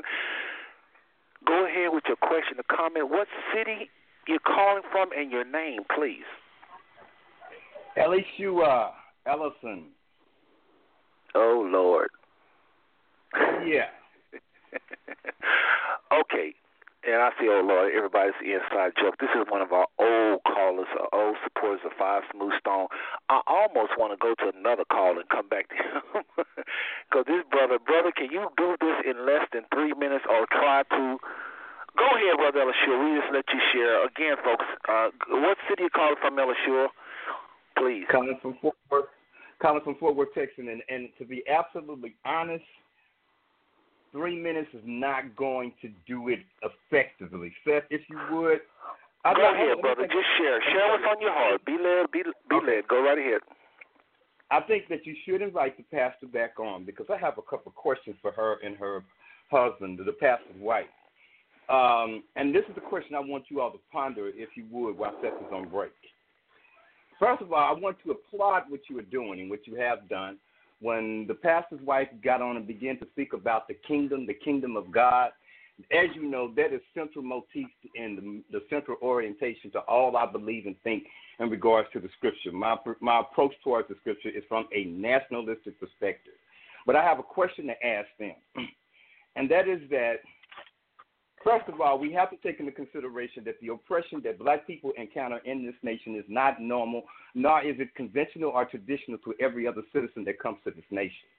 So my question is to them, and the church has been in business for 2,000 years, trying to heal the sickness of black men, specifically 200 years, 400 years in this nation. So I have a question to them. All of the attempts, and with all the great men, phenomenal men of God, phenomenal minds, men who are highly talented and gifted, if they haven't been able to heal us, the question is why? And they're speaking about people becoming saved. My problem is with you all, you can't even get them in the door. That's the issue right there. because the church is held in contempt not only by the people in our community, but in America at large, and that's an issue, that's a concern. But I don't think the question is about all of this. My issue is why can you not get them saved? And my question is this two questions. And Seth, then we can deal with those questions if you don't mind after the break. I don't want to take up too much time. First of all, I think that the issue, that the problem we have in the inner city among black people and about the issue with mothers and fatherless is because we have a mental health issue. The issue is called black self hatred. Black people don't know who they are. And when people don't know who they are, they act in destru- self destructive ways.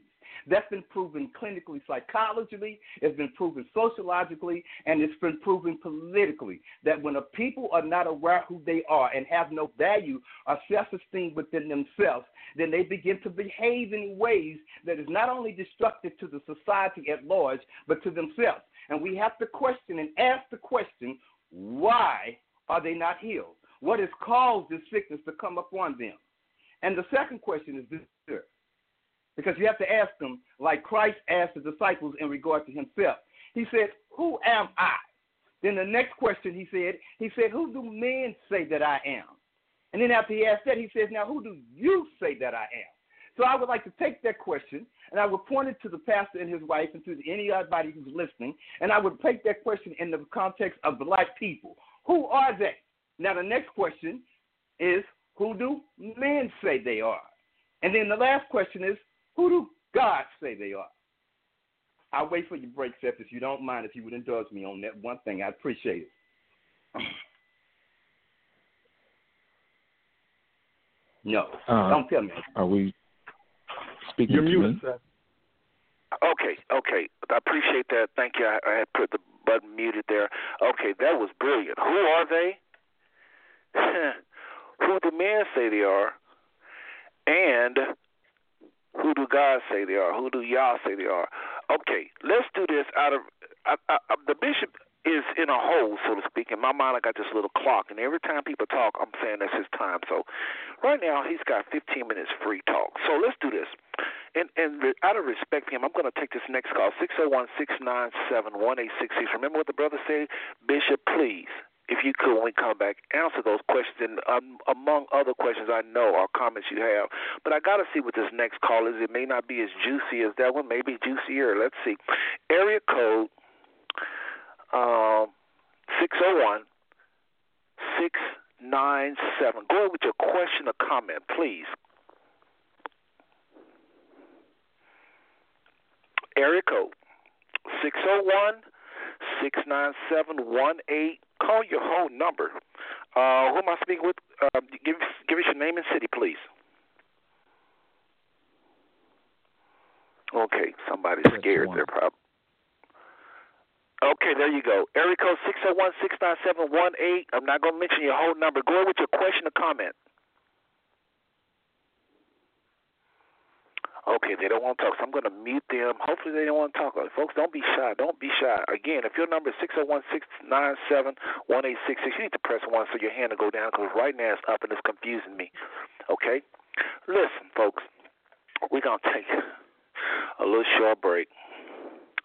We're gonna take a little short break, and the bishop is going to get busy. He got his plate full tonight.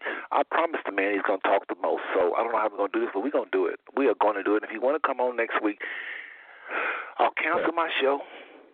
Go, go, go ahead, Brother John, 9:38. quickly, quickly. Before go to break. No, I'm just saying, it's Say it 938.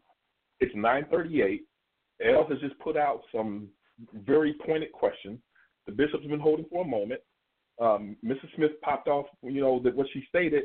I'm thinking like, can we forego the break and just go ahead and kick this thing? Uh, no, and I have to tell you why. I mean, I'm having trouble with my computer, so no, I can't. If you don't mind, it's going to be just a little bit. But folks will be right All back. John, I appreciate that suggestion, but I have to break it down to you a little later on. There's a reason we're taking the break. All else right, we're not all going to be able to open this. no. We're not going to be able to take more questions because I can't see the board. So I didn't want to say I was online, but we'll be right back, folks.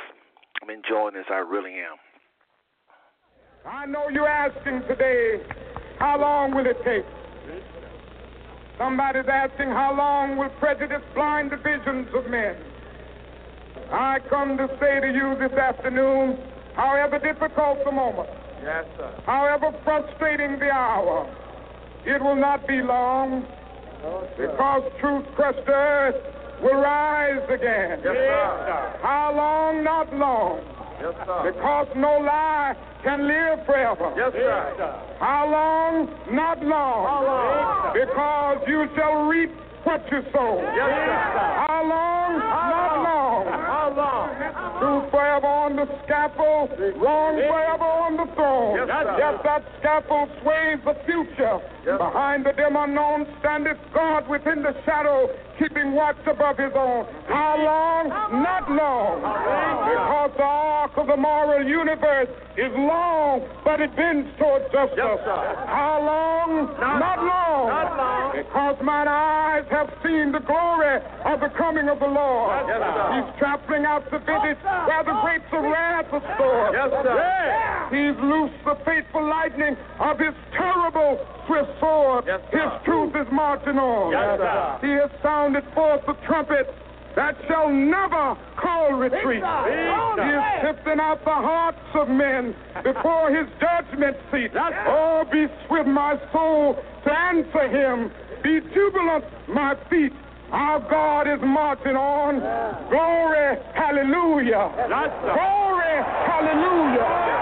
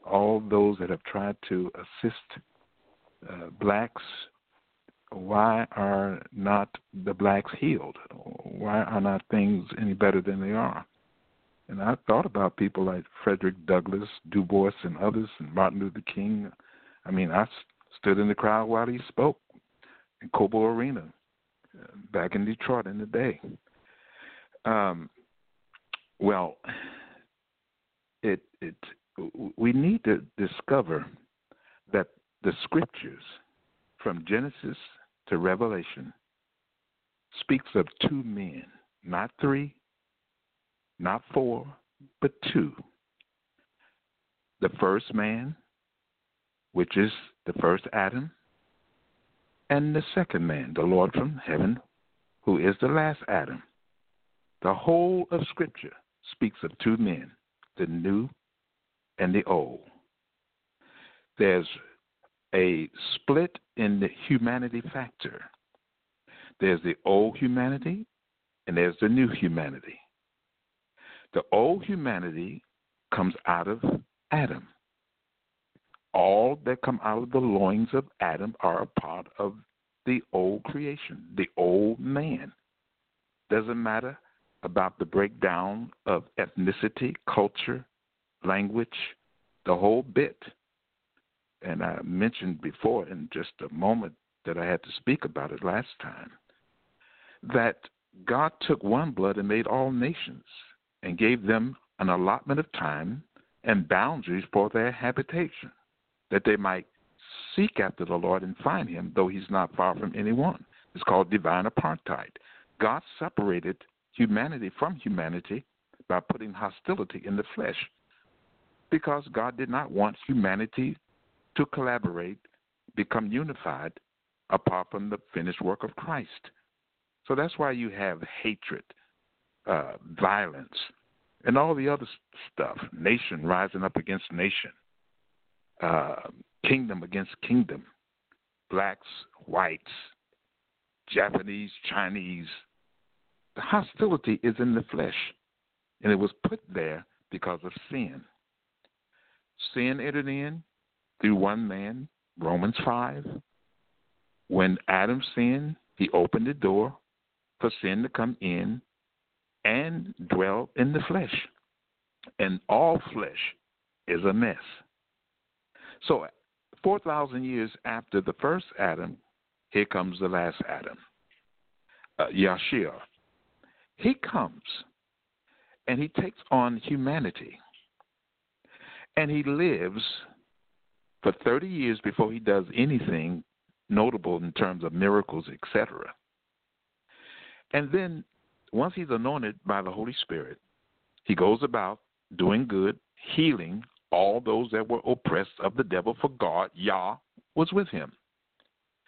And since I'll be un, interrupted, I'll just say something about the name. Well, thank God that God has a name. As a matter of fact, He has a lot of names. But what He said in terms of His name, He keeps changing. He said to uh, Abraham, his name. He said to Moses, his name. Uh, he says to uh, Adam, his name. He has a lot to say about his name, but I want to read out of the Psalm, Psalm 138, verse 2. He says, I will worship toward thy holy temple and praise thy name for thy loving kindness and for thy truth. For thou hast magnified thy word above all thy names. Thank God for his name, but thank God more for what he said. So if there are any discrepancies or lack of the knowledge of the multiplicity of the uniqueness of his person through his names, I want to hear what he said because he sent his word to, to heal and deliver. His word was in the beginning with God, and God, and the word that was God became flesh. I want to know what he said. Now, back to the humanity factor. There's the old and there is the new. The first Adam and the last Adam. The first man, a living soul. The second man, the Lord from heaven, a life giving Jesus, y'all, uh, Yeshua, asked his disciples, Whom do men say that I, the Son of Man, am? And of course, they said, Well, John the Baptist, Jeremiah, one of the prophets. Then he said, Well, who do you say, my disciples now, who do you say that I am? Peter, inspired by the Holy Spirit, said, You are the Christ, the Son of the living God. In other words, you are the anointed one who supplies what is needed, the express image of the invisible God, if you please.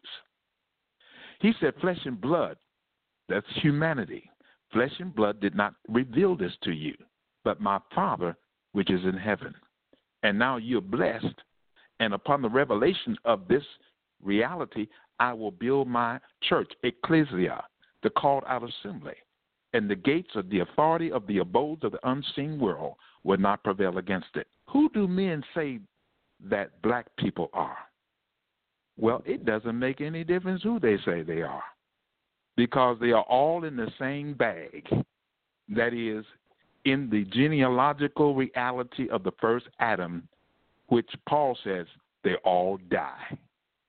So whether you are black, yellow, red, brown, green, regardless to the ethnicity, the culture, everything in Adam dies. Everything in the last Adam is made alive through the cross, through the burial, through the resurrection, to walk in the newness of life.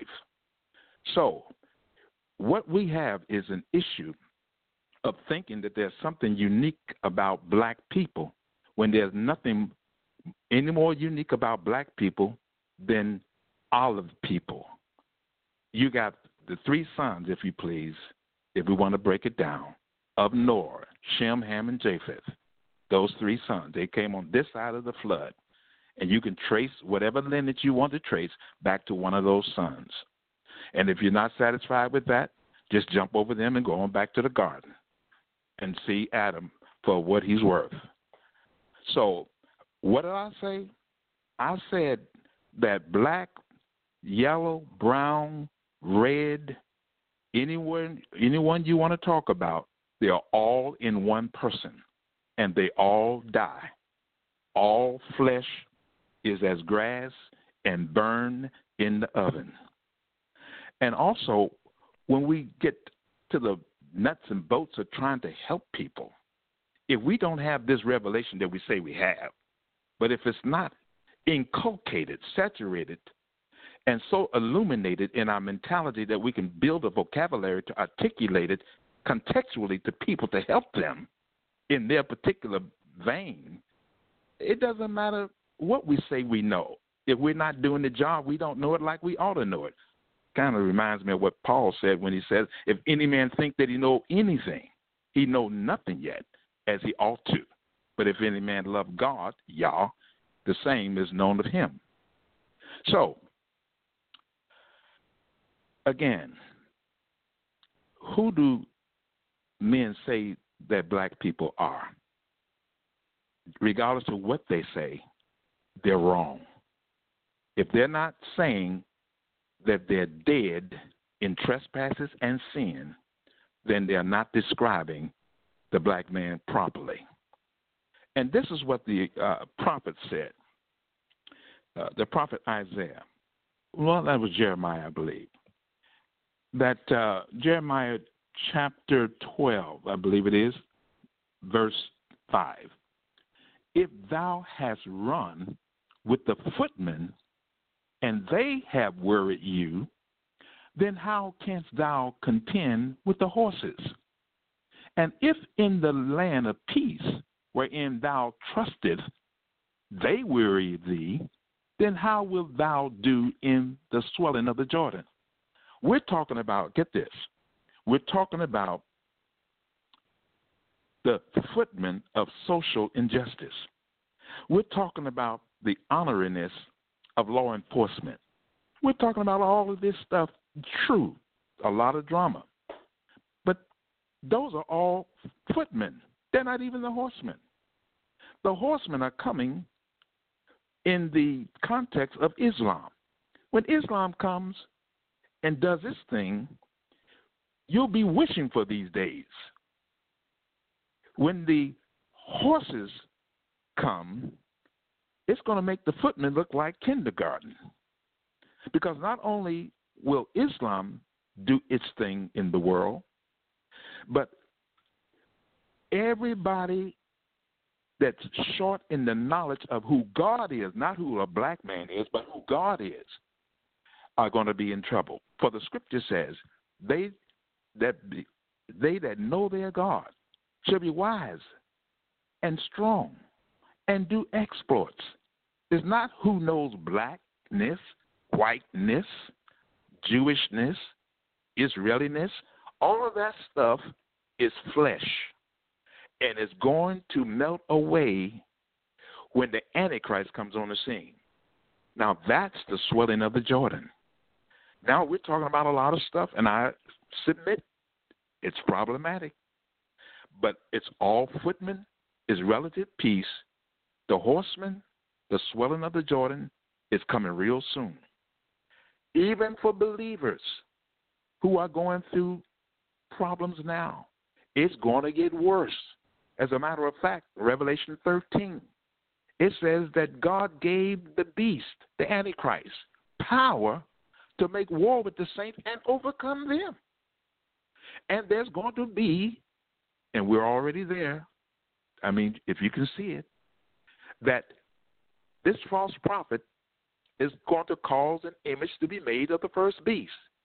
And this image will be able to speak and cause as many that does not have identification with the first beast to be killed.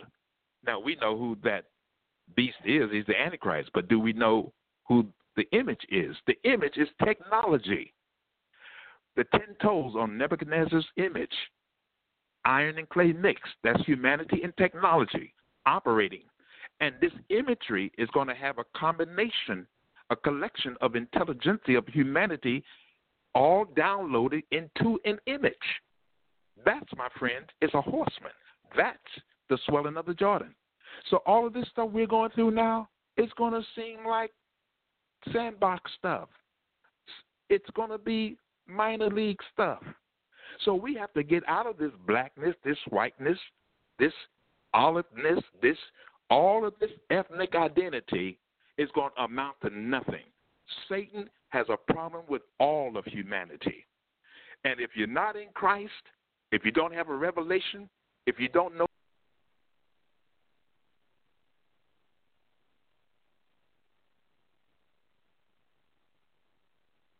Are we still there?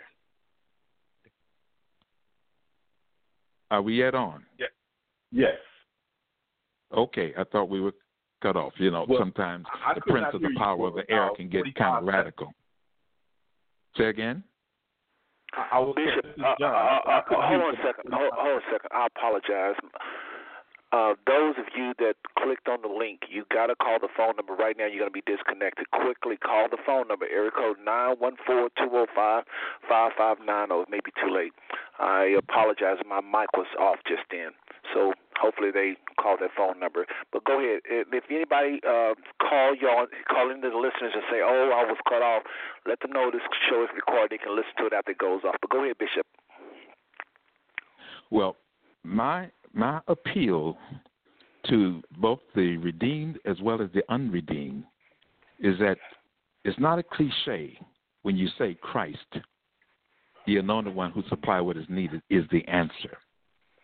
Even for those of us who are born again, who have the incorruptible seed, the divine nature, we are born of the Word. We're born of the Spirit. We have Zoe life. We have all of this, but that's in spirit. Our minds must be renewed. We need a revelation. We need illumination. And then once we are illuminated and been delivered from the intellectualization syndrome, if you please, then we need our hearts regulated. Regulated simply means the seed has to germinate and get enough root and enough moisture to bear some fruit that has eternal value.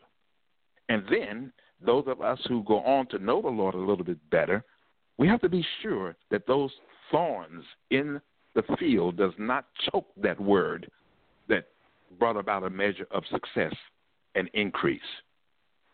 So, the unredeemed, Christ is your answer, not the police department, not the government, not social programs, and yes, health care. For the believer, health care should not even be an issue. For the word of God is quick and powerful, sharper than any two edged sword, piercing even to the dividing the part of soul, spirit, joints, and marrow, which means the word having free course should get into the joints, move author from writing, and get into the marrow, which makes your blood. So if we understand what Christ has done in being wounded and bruised and chastised and striped, we are having life in its abundance. For he has given us Amen. everything that pertains to life and godliness through the knowledge of him that called us to glory and virtue. And That's also, true. he that spared not his own son, but delivered him up for us all, how shall he not freely with him give us all things? And yes, all things richly to enjoy. Yes, all things that pertain to life and godliness. That is, through the instrumentality of the knowledge of God, Yah, and his Son, Jesus Christ, the express image of his invisible person, that we might be the partakers through the divine nature of the exceeding great and precious promises. So, believers not only have a privilege to be whole in spirit, soul, and body, but have an obligation to believe. John said it in his epistle. He says, These things have I written unto you that believe on the name of the Son of God, that you might know that you have eternal life, and that you might believe on the name of the Son of God. In the Gospel of John, he says, Get this. Search the scriptures, for in them In ye them think ye have think eternal life. have eternal are life. they which testify of me, Testify of but me. you would not come to me that you might have life. Get this Christ is the answer, a package deal for unbeliever, and he's an unwrapped package for the believer. So the believer has not only the privilege but the obligation to believe God. For those that come to God must believe that He is, and that He is a He is a rewarder reward of of them them that diligently seek Him. Amen. This Bishop, if you can hold on one beautiful. second. This is exciting. It is very exciting, and you have laid that out beautifully. And I love what you just said the most about the healing aspect because that is a solution to a billion dollar problem with our healthy health industry. And that's what we're looking for tonight. But you said a lot of good things. I appreciate you answering the brother's question as best you could as far as who are they, who the man said they are, and who the father said they are. I respect, and we're gonna. Um, I want to go to the brother briefly, and if you don't mind, brother Elishua, I want you to this time make it for sure less than three minutes. We got another hand that went up. I'm coming at you, area code eight one seven three five three. I appreciate all the questions and comments. Remember, if you got a question for the bishop, press one. Bishop, I'm going to give you another maybe two more. If I don't know how long you can stay, but we're gonna you're gonna talk the most tonight. So so far you've had a 17 minute. That was actually a 20 minute, and earlier you had a 10 minute. It's 30 minutes. So you can't say I only gave you 20 minutes. But listen, more importantly, you just spoke the word. I'd be shocked if anybody disagreed with that. I think what's happening, Bishop, is this. and I don't know how to articulate it disagree with it. sometimes. I'll disagree with it. I'll disagree with it. I, Okay, John Clark, okay. I will disagree Okay. Okay, well, hold on, to brother John. We'll come to you in a minute. I want you to let us know how you disagree with it. But I'm telling you, see, one thing I like about my friends are those believers that walk with me. We don't, we don't. It's not a problem to disagree with someone we like. And I want to hear from the church, the church meaning the Word of Outreach Center. I want to hear from some of the members, and, and maybe you'll agree with your bishop. Maybe some of y'all won't agree with your bishop, but you will. You won't agree with your bishop. But this is a brother that loved me, and he's saying he disagreed. Well, I didn't hear anything. Actually, I take that back. I did make a note here of one thing, but most of what I heard was was. Okay, let me just say this, folks. I'm talking to John. I'm thinking of John. I'm thinking of Brother Garrett. Thinking about this other caller. So let me just say this really quick. I agree with most of what the bishop said. The only thing I have a trouble with is I know he talks about Israel, and I know he acknowledges the nation of Israel. And I'd be shocked if he say none of that matters over there. We're all in the spirit now. And but he said, doesn't matter if you're Jew, Greek, all that, but somebody got to understand the end time prophecy. Somebody got to understand when Israel become a nation, which I don't think has happened yet. No, I don't think it happened yet. Israel is in exile. You're talking to a Jew right now. You can't get no more Israelite than I am. And you are a listener. You just don't know it yet. You came here in slave ships. But the bishop, y'all, let's let's let's be honest, brother John. Let's be honest. Your Bible does talk about know no man after the flesh. But at the same time, the Messiah tells us to know the signs of the times, and certain things supposed to happen in Israel. He quoted Revelation. If I may. Revelations. Revelations. If Hold on. He quoted Revelations and certain things y'all know the all of Revelation is talking about things that's happening, not just in the spirit, but in the flesh as well. The the prop the, the two prophets. I mean, just I mean, where do you want to start? Babylon. Uh, I mean, the the whore that straddles the water. That's flesh. That's people. That's nations. I know it's symbolic in some ways, but what I'm trying to say is this: this is this is a very good conversation. The brother is on point. We are to know no man after the flesh. That's where it relates to. Listen, if you don't agree with him, quit calling each other brother and sister. How can you be related to a so-called white person or so-called? You're not in their bloodline. How's that your brother? It's through the spirit, and through that same spirit, we are one. We are one body. He is just that's just salvation one on one. How can we get away from that? So I applaud him for what he is doing. I respect the heck out of him and his wife and Brother Agnew. I, I appreciate these brothers. The question tonight is just once we in that spirit, how do we walk in this flesh? How do we answer the Messiah when he said, Know the signs of the time? Israel is going to become a nation. This is going to happen. You, Moses in Deuteronomy 20, uh, uh, uh, what do we do throw away Deuteronomy 20 when Moses on the mountain? He said certain things Israel will go through. He said they'll be put in slave ships. He said that they'll be scattered to the four corners. He said that good men will, will leave their children, won't take care of them. The house will be led by women. Everything that man said in Deuteronomy 20, Leviticus 26, and all throughout the whole Bible, it's us. This brother is saying it don't matter. Now, that part I disagree with him on. But let's go to quickly. We're going to come back to the bishop in a second. And Bishop, I just want you to just kind of hear all these people take notes. And we're going to come back and let you do another 10 minutes. So listen, y'all better get your questions in because he's going to do another 10 minute session here in a, sec- in a second out of respect for him. But let's go to the phone lines. Brother Elishua, you've been holding for a while. Your line is now open. Please, in three minutes, did the bishop answer your question? Your three questions. Absolutely not. Absolutely not. And I want to say this as respectful as I am, as I possibly can, because I don't want the one to get the impression that I'm attacking someone. But I really want y'all to hear me. Most of the people who are listening in, they know my nature, so I'm to do me. I vehemently disagree with what he said. And like Paul, I perceive that in most things he is part two religions. And I put a T O O capitalized two religions. And here's my purpose. And here's, here's I mean, here's the reason why I say why. He said that the Bible consists of the issue of first man, last man. He didn't say two men. No, no, no. The Bible consists of more than two men. Because first of all, let's deal with context. Because what it is is that that's the issue. He keeps running away from the issue of context and trying to take us in a different direction. And we want to deal. And then he wants to tell us about the attributes of the covenant relationship that we have with Christ, while avoiding our questions. And that's why come I say that in all things he's far too religious.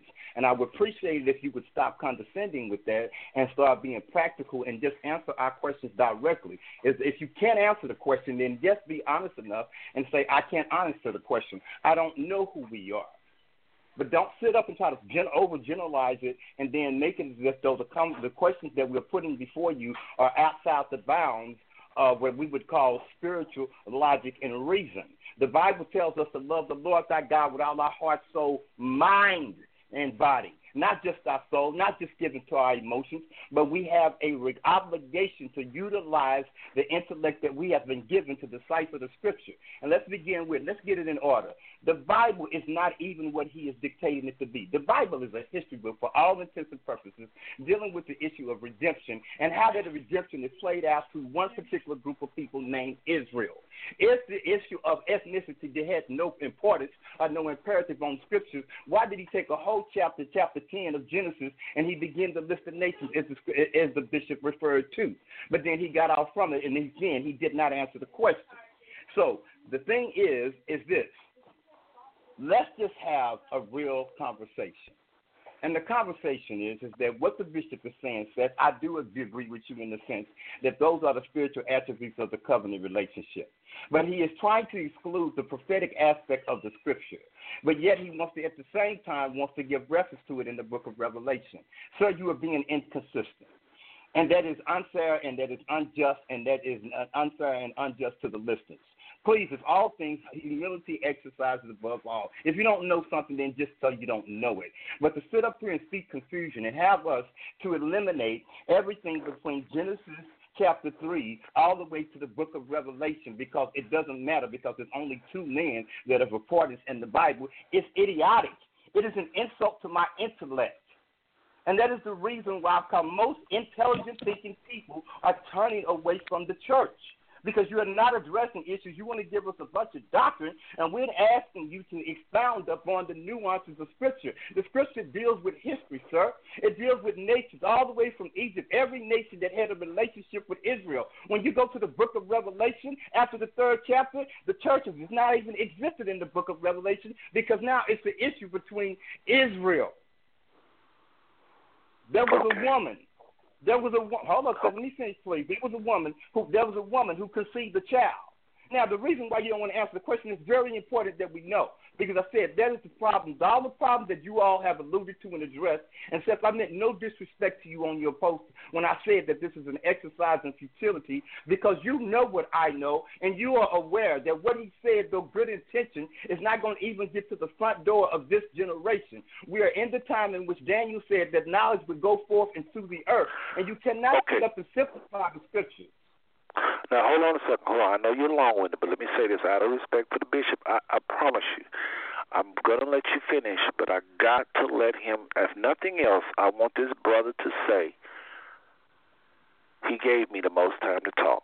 So he's got another 10 minute session coming up, brother. Just know that, brother Bishop. Bishop. And the reason why, because last time I, I was told by the same John Clark on the line and my wife, you cut the bishop off several times. I'm not going to do that tonight. So I want him to respond to what you just said. Elishua, I know you. You probably want to, you're very animated, just like I am, animated. So let's let the bishop respond to it. And you took three, you took four minutes. So let's give him the same four minutes that did Brother John Clark has a comment, and then we'll let you. Actually, after the bishop, you can go back after him, and I want you to make that comment in less than one minute, brother, because that's, you know, that's three times you've shared, so it's not a problem. But let him finish. Yes, the bishop have his say, and then you have a respond. Then brother John, and then we'll see if brother Agnew want to chime in as well. Brother Bishop, uh, uh, Bishop uh, Robert E. Smith Senior, go right ahead. And again, thank you everyone for tuning to the show tonight. It, we just love each other. We really do. I know this brother Elishua. Nobody love the church more than this brother, y'all. And, and I'm telling y'all, you can find him in prayer guards at ORU praying in tongues. When a lot of folks was not when laughing at him, this brother go he is a prayer warrior on this line right now. You don't have no haters. We just disagree on some things. That's all, brother. Uh, Pastor, I mean, excuse me, Bishop Robert E. Smith Sr. Please comment in about four minutes at the top. Okay. God bless you. You know,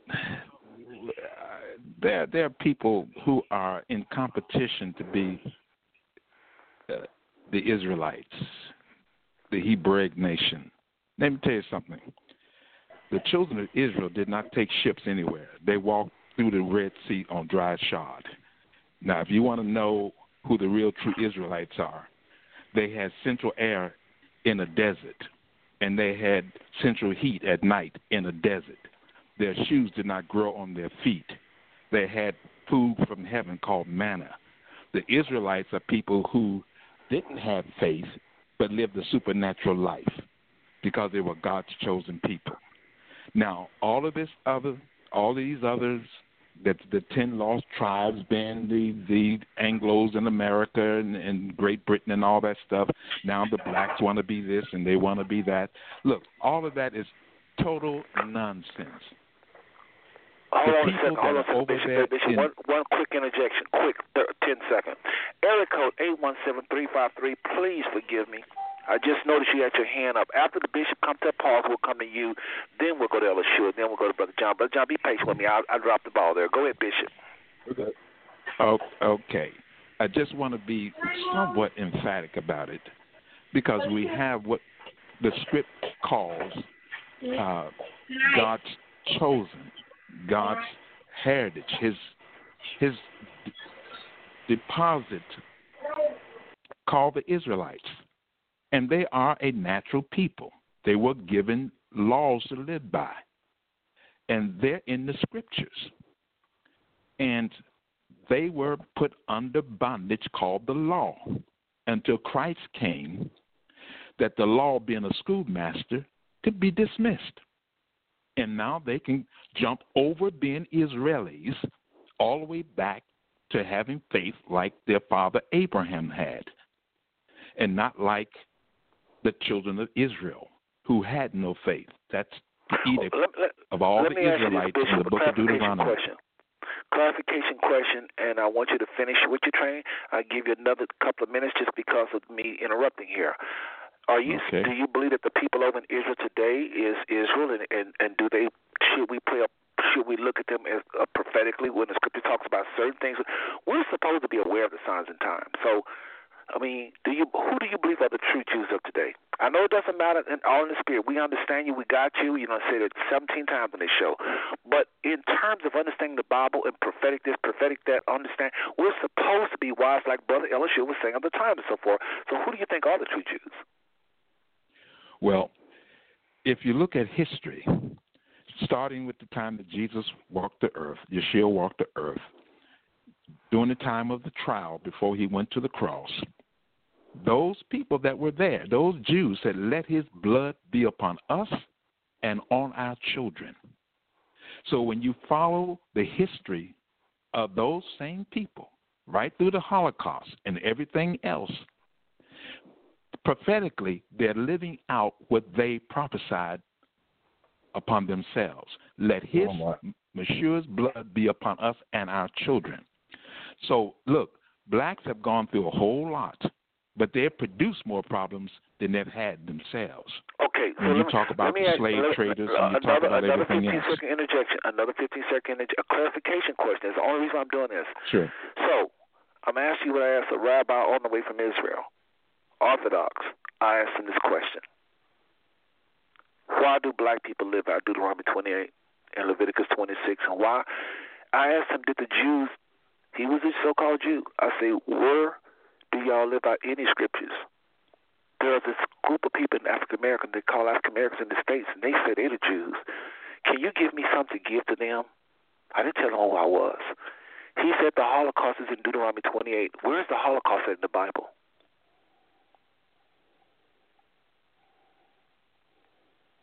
Well, that was a conversation between you and the rabbi. Well, I'm asking you. Look, I tell people, look, if you're not looking for Christ in the scripture, you'll find whatever you're looking for. because it'll be a superimposition of one's presupposition upon the text. You can believe that you're anything that's there if you're not looking for the person that the scriptures But are I- talking but about. I told- what I Jesus said, "Search the scriptures." Search the scriptures, for in them you think you have eternal life. They are they which testify of me. Now, if you're not looking for Christ, you're going to find the black Israelites. You're going to find the Jews as they think they are today in Israel. You're going to find everything you're looking for but Christ, because He said, Well, well, this, let me- let but you would not come to to me you. that you Let me- might have life." Let me say this to you, out of respect. You're a scholar. You're a Mhm. theologian, for real, for real. And you got people listening to you, and everything you say, you're writing down. They don't know me. Mhm. You got more credentials than I have. Hear me out. There are young people, 1,500 to be exact, on my Facebook page.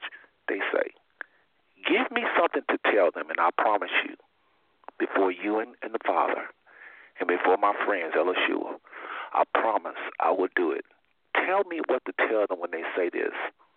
Moses said in Deuteronomy 28 that it, whatever he said Deuteronomy 20 verse 46, and they, speaking of the blessing of the curses, and they, speaking of the blessing of the curses, will be upon you and upon your seed forever.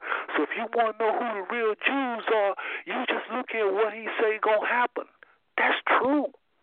Deuteronomy 20, verse 46 say, and they, meaning the blessing of the curses, shall be upon thee and thy, and thy seed forever. 2018 is is included in that. When you look at what all Moses says is going to happen, he says they're going to be put in slave ships. The Jews, the so-called Jews in Israel, never put in slave ship. Listen, brother, I went. To, I worshiped with white people most of my life. I don't, I don't know if they give me points, and I, I used to believe he was a blonde-haired Jesus, the Messiah was a blonde-haired, blue-eyed. I didn't care.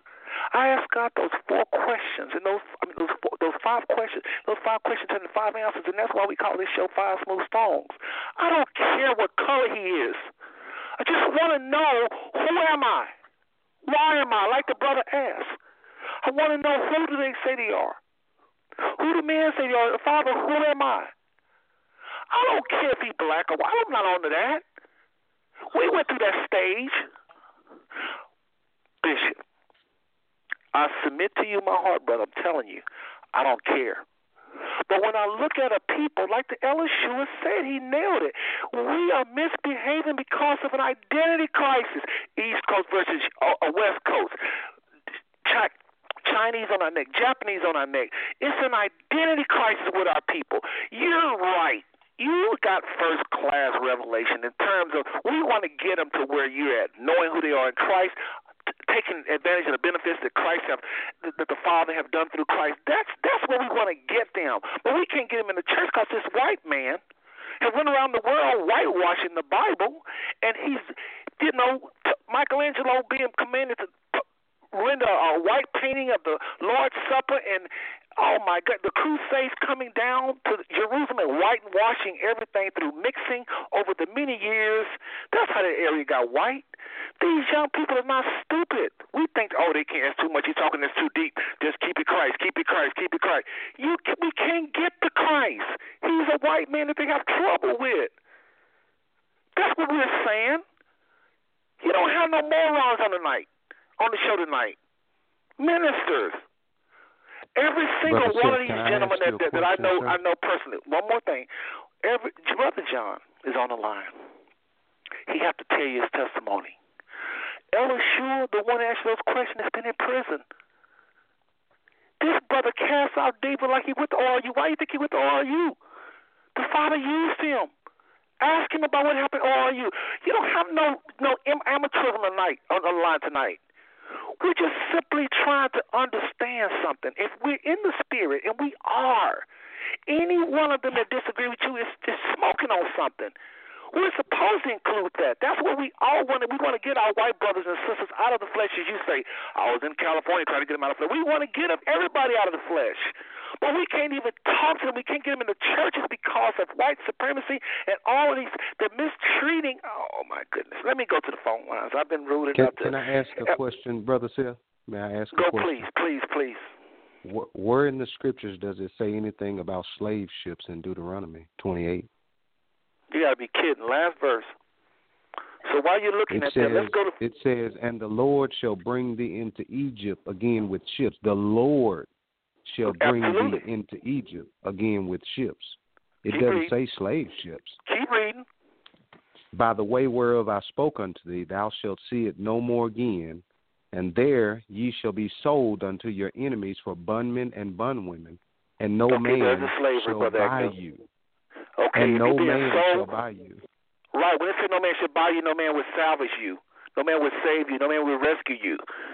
But they being bought. That's slavery right there. Whether or not we can argue whether or not I know what that means. If you if you read it, trust me, you just said it. So everybody listen just heard you said he's going to be sold. You can, it ain't it ain't, it ain't no ride to Six Flags and you put on slave ships and you sold. Those are slaves. But let's go to phone lines. Please, if you don't mind, brother. Eric code 817, please forgive me. And, Brother Agnew, you can hit that little heart if you want later. Eric code 817 353 064. Oh, I'm going to give you a whole name there. But go ahead, brother. I apologize. Ella we coming to you, and then John Clark. Question or comments for the bishop? Where, what city are you calling from? Den, Texas. Can you hear me? We can hear you. Okay. What's your uh, name? This is Donna What's your name? This this is Donna Smith. Donna Smith. go to the- Wait a minute. Are you related to the bishop? Are you related to the bishop? No, I'm related to you. You're my brother. It's sad that I give you my name and you don't know who I. Well, don't agree with me because I'm your brother. Come on, question, please. This is my sister, Okay. everybody. My older sister who Okay. often disagree with me, and she will. This is one of those that'll tell me about myself if I disrespect the bishop. We was raised Pentecostal. Go ahead, Don. Okay, I'm going to say I'm in agreement with Bishop, and I'm going to tell you why. Because uh, I had to get somewhere where it's quiet. The grandbabies are getting loud. I'm not going to, uh, I can't speak like you guys. You're educated, and that's all good. But God also used people that didn't have all that. But I'm going to say this we're so caught up, and this is coming from my heart. We're so caught up with wanting men to know who we are, and in real life, we're all going to miss God because we're caught up with with this image, and we're missing the relationship that we need to be in tune with with Christ. And the only way you're going to know this man is that you are really sitting down and you're eating with God, and you are consuming everything about Him. I'm gonna say this: He was white, red, yellow, blue, black, or white the flesh is going to die. It doesn't matter if you're the true Hebrews. If you are not with Christ, you're going to die and you're going to bust hell wide open and you're going to miss him when he returns. So it doesn't matter. You want people lost? They're lost. You got churches on every corner. I done ran from my grandson. He done ran and found me. People are lost. We're killing each other. We're suffering. Mothers are not mothers to their kids. Fathers are not fathers to their sons. And you want to know why? You're not producing fruit because you're lost. Because you want to straddle fence and you're so caught up in you that you can't even see God. We're supposed to be walking in the same walk that Jesus walked. We can't walk like him if we don't have his character. It's not your character, it's his character that we're supposed to guard ourselves with. We are losing it, and people are suffering and dying around us. You want to give people something that's real? Give them the, the the information they need to connect with God. Not half connect. If you don't pay your phone bill, they're gonna turn it all the way off. They ain't taking no half a payment. They want the whole payment. You really want to be in tune with God? Connect with Him fully. Not when you want to, not doing what you want to do, and then say, "Well, I want to live for God a little bit," but you still got all this junk and filth in you. Clean yourself up, then you can help somebody. Please, there is a world out here, and we are suffering. People are dying all around us, mentally, spiritually, physically, because we so caught up. We want white folks to know who we are. I don't give a darn about that. I'm worried about the man that can tell me where I'm going to go when this body is no more. Is he going to stay? Welcome home, or he's going to say, Depart from me, because I never knew you. Why would he say he would never, he never know me because I never had a relationship? Do we Okay, have a Donna. relationship? No. Do we have a relationship? What somebody else is talking? I'm done. Okay. Donna, you don't have to be dumb. Let me just say this really quick. Listen, I want you to listen to me, okay? You been to Israel. You know your uh-huh. brother. Now I want you to listen because you, you you call. I'm gonna make this real quick. We'll go to Brother Elishua. We'll go to Brother John Clark. We'll go back to the bishop. He gets about ten minutes, and we're gonna start winding this show down. Okay? If he wants to come back on, I will have this man back on because I I, I really like what he's teaching. And don't know if we did it justice tonight. I know we tried. Um, there's a lot of this phone line, folks. We got all kind of area codes: Texas, Missouri, North, South, East, West, California. I see you. So listen, let me say this to you, Donna, really brief, and then we're gonna go to Elishua out of respect for him. He's been holding for a while. Donna, All right. can't deny nothing you said, but you and I both know, in a more personal way, that our family, the Douglas County family, we have youth that don't know who they are. You know what happened when their uncle, Uncle Seth, set them down and said, You're not niggas. You're not gangbangers. You know how interested they get. Now listen, when I talk about Jesus, they heard that. They they see him as a blind, and, and in the mind they have trouble with this image, and then they hear stuff like there wasn't no J in the Hebrew, which there wasn't, and they keep hearing folks saying Jesus, Jesus, Jesus, and they know there wasn't no J, so they're like he didn't exist, and then they hear people that that go and say he didn't exist. There wasn't a person that existed named Jesus, and, and guess what? They tell the truth. There was if, if you create a J and you change the image of the true Messiah to somebody else, you say you, take a history, and just like your name is Donna, if they change your name 50 years from now and say her name was Yolanda, and they change your picture of true you to a white lady, did Yolanda really ever live? No, it's a figment. It's some created. So there was no Jesus in the sense of that name. But there was a man that everything the scripture says there was a man that lived, but his name was Yeshua. So these young people figured this out, and they start because they're immature, they start choking on it. Brother Seth come along, Uncle Seth come along, and say, no, he lived. It's okay to call him Jesus if you don't know what to call him.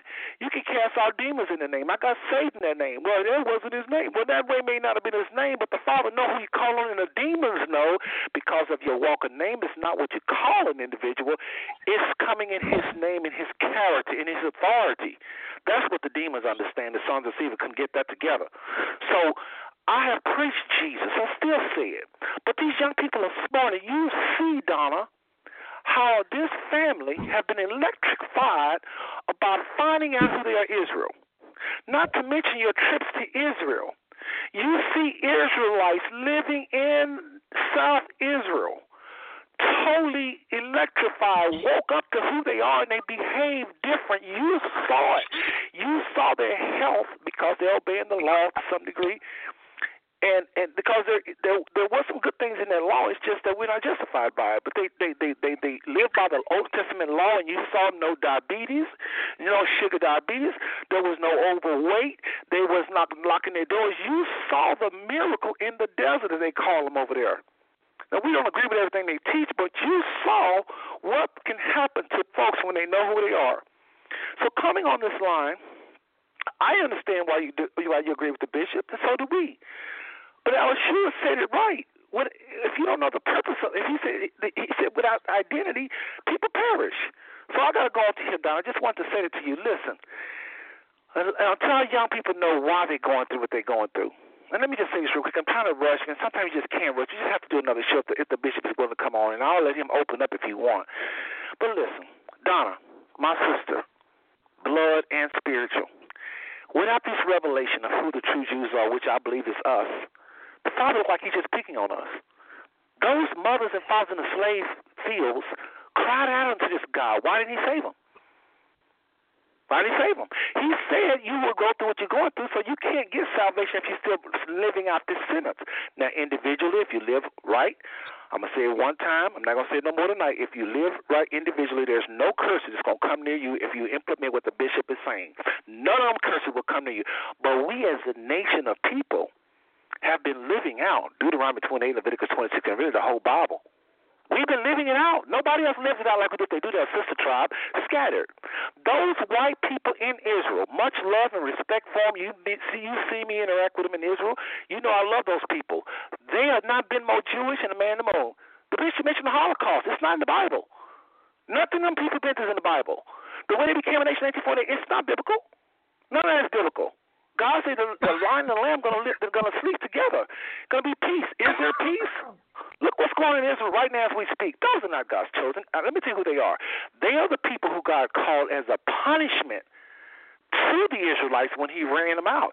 He even said, A wicked nation coming from the north. Will he come from the north? Coming from the north, coming from the north. If they are real Jews, I got a question for for them. And y'all need to see when I talk to the Israelis how they respond to me. You really want to see some some cowardness. But this is what I ask them.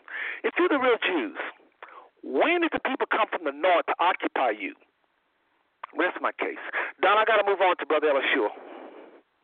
All right. All right. Well, that's my big sister. She don't necessarily agree with me. All right, Elishua, please, brother, please, in no more than two minutes, respond to the bishop, please. Uh, Seth, don't you think it would be more fair if you go ahead and let John go first and then I speak? He's been holding longer than me. I've spoken twice since he's here. All right, let's do this. Okay, Brother John Clark, go ahead with your question coming. I know you've been holding for a long time for the bishop. Y'all remember the bishop got to get 10 minutes more in this. Uh, I didn't keep my promise. Please, go ahead, John.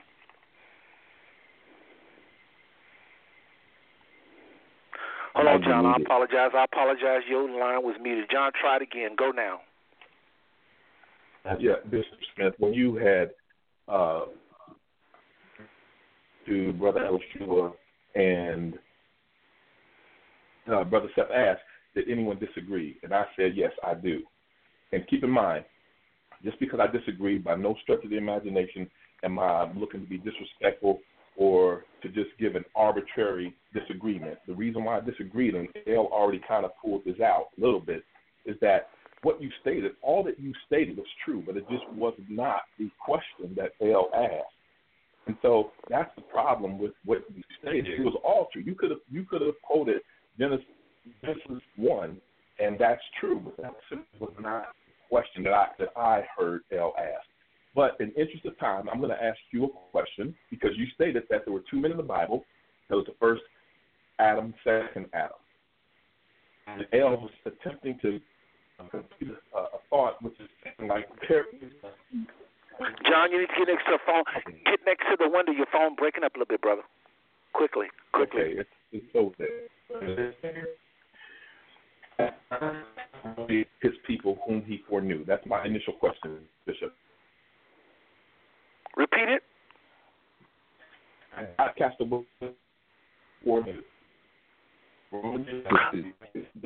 Okay, John, listen, your line is breaking up. I don't know how we're going to do this. Maybe you can call Elishua and your three way in or something. So I'm going to go back to Elishua. Maybe you can, uh, after he commented, he can three way you in because nobody can hear you really, okay?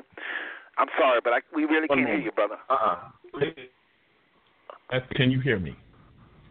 I can hear you now. Yes. Stay there. Okay. M- my question is to the bishop Did God cast away the people whom he foreknew. This is Romans 11. Well, my answer to that, no, he did not cast them away. My okay. My concern yes, is that those who want to be the people that have not been cast away are not the people who I'm okay with that. have not. I'm okay away. with that. The, I guess the reason why I posed that question is because when you are looking to take away the physical aspect and just only focus on the spiritual, if you go further down in Romans 11, it tells us that there was a mystery. And that mystery was pretty straightforward that the Jews that they stumbled so that the Gentiles could be brought in. And when the fullness of those Gentiles are brought in, then those Jews, which were the original branches who were cast away, that they would be engrafted back into that vine. Am I correct? That's correct. But look, look at it. Look at the whole thing. It says, "And all Israel shall be saved, but they'll be trodden down until the times of the Gentiles are fulfilled." So Yes. it doesn't matter what you try to get people to understand. It ain't going to happen until the time of the end, when the That's what I times said. of the Gentiles have been fulfilled. Now That's what I you said. You can talk to people So- and try to get them to Yes. understand who they are. It's not going to work. Well, here's the thing. That's what I said. And right now, the only thing that I'm saying, Bishop, respectfully so, is that a moment ago you were stating that if it's not, if you don't look at this as the spiritual, which I 100% agree with, that all the physical, that it's nothing. And I'm here to say that you just stated until the time of the Gentiles are fulfilled. In Revelation 7, it talks of 144,000. Those are all Jews. Subsequent to that scripture, it talks about another multitude of all nations and tongues. Well, those Jews were the first fruits. If you go to Revelations 14, it will tell you these were the first fruits. This is the first fruit wherein before you take the harvest in its entirety, you take the sheave. That's the first fruit. You take that to the uh, the priest, and he waves that in the temple. The harvest did not take place, but you just had 144,000 who were taken up. And all I'm trying to say is that the mystery is such that the physical Israel, they're not discarded. They're still in place. They are in Revelation along with the rest of those other persons from all of those other nations, those Gentile nations. But you have to you have the people of Israel get pulled in first. Am I right or wrong? Huh? Speak loud, I can hear you. Don't like the top line. Well, Okay. you're, you're you're right in the text, but like I've said, wanting to be that people.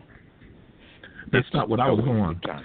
The only thing that I wanted to focus on, which I know I couldn't get on anything else, you made a statement as if the physical Israel was of no consequence anymore. And all I'm trying to say is that, yeah, they are. When the Gentiles are brought into their fullness, then God will be dealing with Israel physical. Bloodline, again, that's all that I was stating. Am I right or wrong? Oh, you're right, but it's not the blacks. That's fine. I'm, I won't even debate that at this point in time. Um, I'll leave that be. Hey, Bishop, in all sincerity, again, not, no contention, just arbitrarily. I just wanted to say, hey, I didn't see where you were going, and I wanted to get that point out. Thank you so much. And, let me say this, John, before you go, Bishop, and, and uh, uh, uh, hold on, let's go to Shore. Out of respect for him, I forgot the brother. I, I didn't forget. I'm just doing a thousand things here one time. We were trying to. I got to get this bishop talking in the last ten minutes, y'all. We got to. Ella Shore, please, if you can, no more than about a couple of minutes, please. Okay. Um, uh, I'm glad the bishop acknowledged what he did, that God is going to come back, and he said two things that are very significant.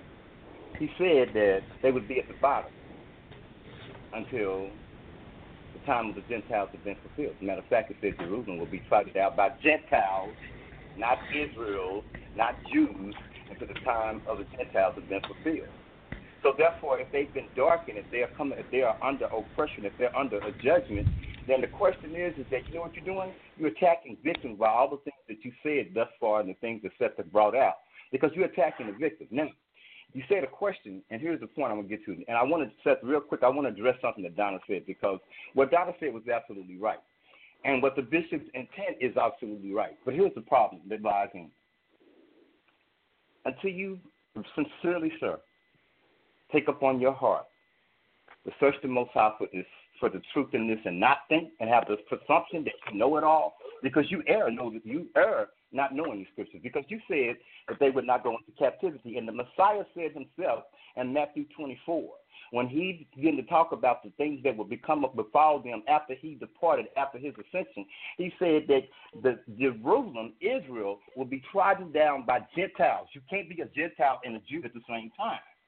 And so he said Jerusalem will be trodden down by Gentiles. This is going to happen simultaneously. And he says, and you shall be taken captive, captivity. That means you don't have freedom.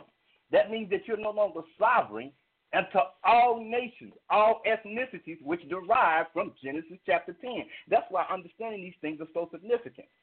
Now the issue is, is that what Donna said, my brother said, is this, and, and that, and I, and, and Lord knows she's on it.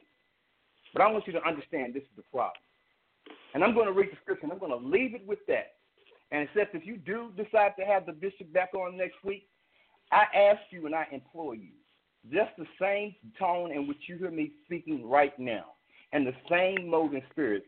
I would like for you to give him and I an opportunity to have a conversation about this issue of Israel, because he just speak that he said definitively that the blacks are not are not Israel. And I want to know how is it that he knows definitively that we are not Israel and that the people over there who say they are Jews, and I just proved to you already by the scriptures that they're not Jews because of Yahweh, the Messiah, Christ, who you spoke so much of tonight, and made him the central figure of the issue.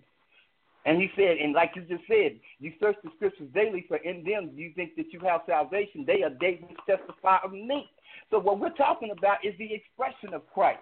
This is all because remember he's a king coming back to rule, and the people he should rule and govern, which shall be Israel. So all of this is having to do with Christ. Don't exclude this and don't belittle us, because what Seth did not tell you that just like you, I am as well an academic change degree theologian.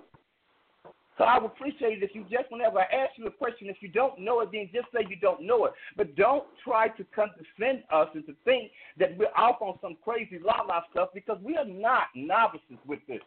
I have been walking with the Most High for almost 40 years, and I'm 57 years old. So we're not novices. So, but the issue is, is this: is that until we deal with that issue, we're not going to come to the truth. And that's why come I said this conversation would be futile because until you understand who these people are, because when we understand who they are, we understand everything about them. All we have okay. to do is read the prophets, just like you said in the scripture. Okay. All we have to do is go to the scripture. But sir, please okay. what I said. Okay, Brother Elishua, Yes, sir. I appreciate your the, your just you, brother. You're just very outspoken, and uh, I want the bishop to respond. He is going to get. You're going to want to come on again, but I'm not going to bring you on again. Everybody's going to go ahead and cease with the questions. I want this brother to have at least ten minutes, and then we'll make some closing comments. But before he do, uh, Bishop, I mean Brother Agnew, please quickly, quickly, quickly. He hasn't said much. Just give me two minutes. And Bishop, I think what I want to do is. 47, 57. I want to give you eight minutes if you don't mind. Brother, Brother Agnew, speak two times. If, if that's is that okay with you? Sure. I want us to wrap up three minutes till, okay? Uh, Brother Agnew, two minutes, please.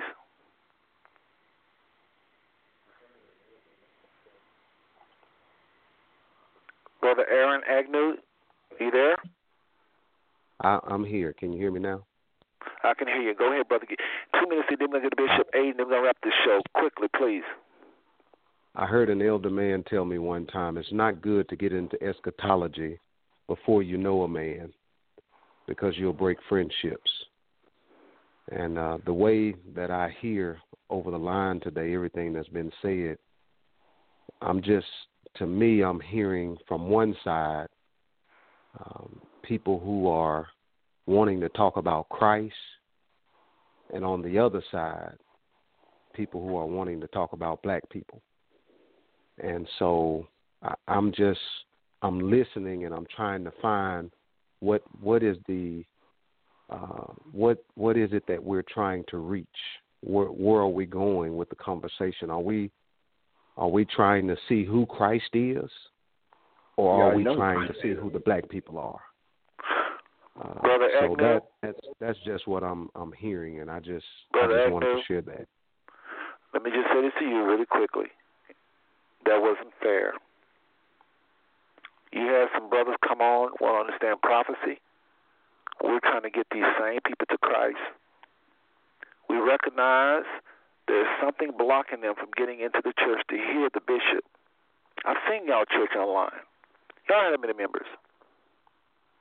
This is not a. I mean, it don't mean anything bad. Sometimes you preach the truth, people don't want to hear. I understand that, but there's a lot of people that want to know the truth. That, my friend, you just said was not fair. See, this is what happened when nobody can send them to your bishop. Your bishop is brilliant. We done said it a trillion times. I'm trying my best to shut to quiet people so he can talk. He don't know everything.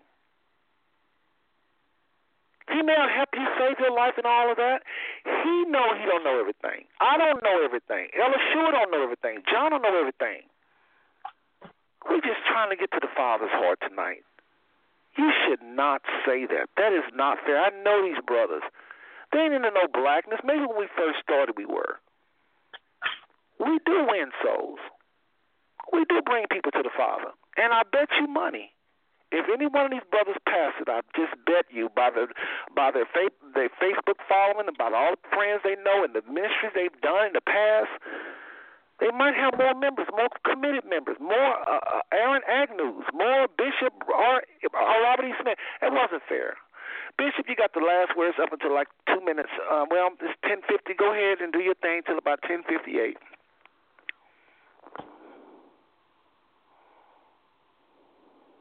uh, it's a, a real good uh, opportunity in communicating.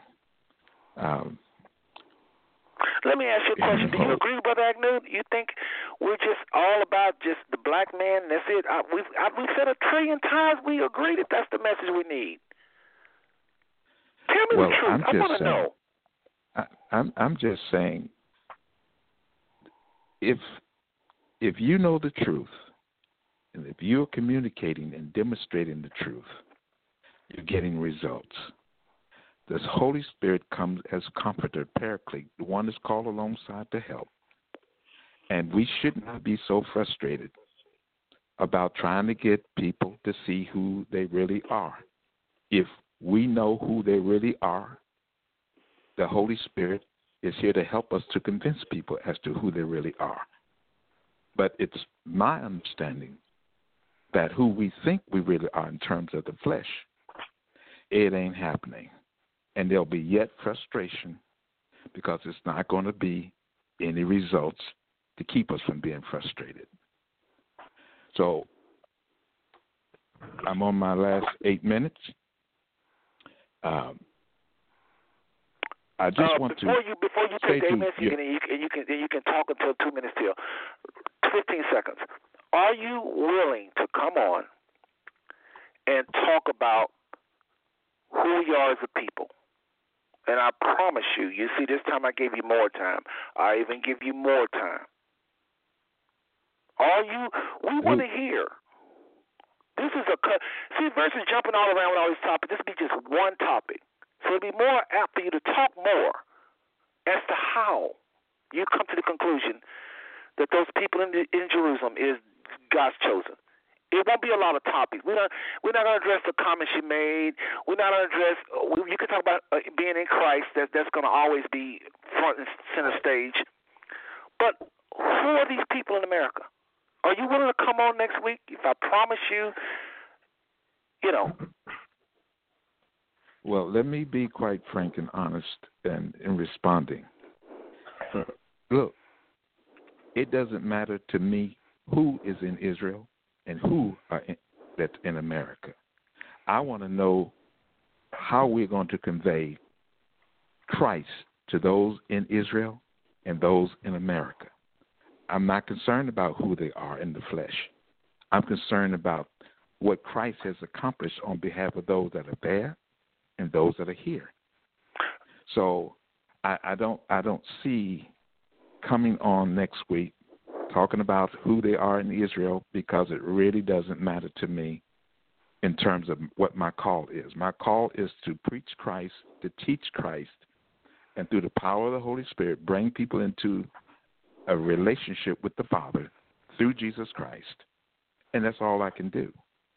I, I'm not. and uh, I hope you know. I hope you know that we really, really is trying to do the same. We're just going by a different path.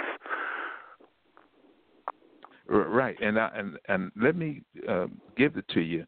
What you're doing, become even more proficient at doing it, and I just take my hat off if they get to get to the Father through your efforts. And I'm saying, Oh, my Amen. goodness. They really, Bishop. But I promise you, you just don't know the half, and we're not trying to boast, but believe me, thousands, thousands. Well, uh, and let me say, I got six minutes now, right? I, I want to you, just you, give a. sh- I want to give a shout out to your sister Donna. That's her name, Donna, right? right. when she was sharing, I got up out of my chair. I backed all the way up against the wall. This sister was speaking from the heart of the Father. And I want to say, I appreciate that word that she shared. It really um, stirred my spirit, and, and I'm appreciative to having heard her uh, share what she did. Uh, and of course, being on the air with you uh, each week, it, it's fine. I, I'll have to look at that and see what next Tuesday holds. Um, Well, let's, let's do do this. travel. Let's do this out of respect because time is pretty much running out. Let's do this because I know there's more. Those brothers is a little rough. You know, they they love you though. They they'll tell you if they didn't. Brother, John, respect you. He's heard a lot of your your your. We listen to you. He listened to you. We listen to you separately. Y'all don't have no enemy on our phone lines tonight. And I That's don't why feel like I was vehemently disagree with. What was that, uh, John? Quickly. I said, I don't feel like I was rough at all. Well, no, you wasn't, but LSU, you know, he's the lion, uh, uh, and, and there's about 15 of us. Some are pastors, Bro- Brother Vic to Victorious. I can name about 15 people, and all of them are just like these brothers. Some of them are sisters, Sister Eliana, Sharp. We don't even worship together. Different countries, different cities. I know people. I've been to 24 countries. I've been to Israel nine times. We ain't smoking on nothing. We really agree with what you're saying. We're just saying, make it practical. And you have said some things, and your wife came on fireball. I hope y'all understand we're not against you. We just want clarity. What if you present something next week and we found out we was wrong? I'll tell you. I, I let you correct me earlier about the one scripture. I kind of, we look. I'm not no. I'm not. I don't have no following. I have a bunch of people around me saying, "Yeah, yeah, you're right, Bishop. You're right." No, they'll tell me. My sister, she just heard or disagreed. That's what I. That's who I live around. I promise you. I would love to have you on next week, and you can share whatever is on your mind. If you want to talk about who we are in Christ, I just want you to spend some time. You can tell me how much brother said. I don't want to talk no more. I want don't take no callers, no more than 15 minutes. I want to talk about that's it. Because people know a prophet when they hear one. And no person knows the word. You are a seasoned minister. You have a following. You have people that love you. And we want to just get to the bottom of things. I don't want to teach no lie. I'm leading people, like I said, thousands. What if I'm misguiding people? I promise you it does say slave ships. Bishop, last thing, and I'm going to let you have a final comment. Let us know if you want to come back on. You got it. I promise you, you'll speak more. As a matter of fact, I'll let you open up with the first 15 minutes. Let me just say this to you. Why I'm doing this. I care about you. I care about your followers. They hear their bishop. Ain't nothing to be ashamed of. They should be proud of you, especially the First Lady. Listen, I have counted over 300 prophecies in the Bible that we live out. I've been to Israel. I talked to the rabbis. You will be shocked to know what they said to me. Bishop, they cannot hold a candle to us. How about this? Will you believe it if they said it with their own mouth? You the Jews. We on a tour minding our business. Somebody yelled out, "You the real Jews!" Listen, we got less than a minute. I did it again. All right, this is gonna cut off in less than uh, how about? All right, we actually got two minutes. Bishop, let us know if you're gonna come on next week, and you can dictate how to do it. I'll call you. We'll talk o- offline. You can tell me how long. So, are you interested in coming on? And maybe the first half talk about who we are in Christ. Yeah, I mean, I don't know. I'll let you do it. Are you open to it or not? Oh, sure, I'm open. Sure. Okay, we'll talk offline. Listen, Brother Agnew, John, everybody, we're going to meet you line. We're going to lose this in about Thanks a lot, 40. Agnew. What was that? I Thanks. I just said thanks a lot. All right, y'all, we're going to lose this feed in about seven seconds. Listen, thanks, every, thank everybody. Thank you, everybody. We got three seconds, so it's going to go, uh, maybe got a minute, maybe another minute here. But listen, Bishop, thank you very much. All right, I really appreciate it. We'll look forward to everybody. Remember, tune in next week and we'll pick this up. Shalom. All right, shalom. And shalom. People. God love every single one of y'all, and there ain't nothing you can do about it. Good night. God bless you.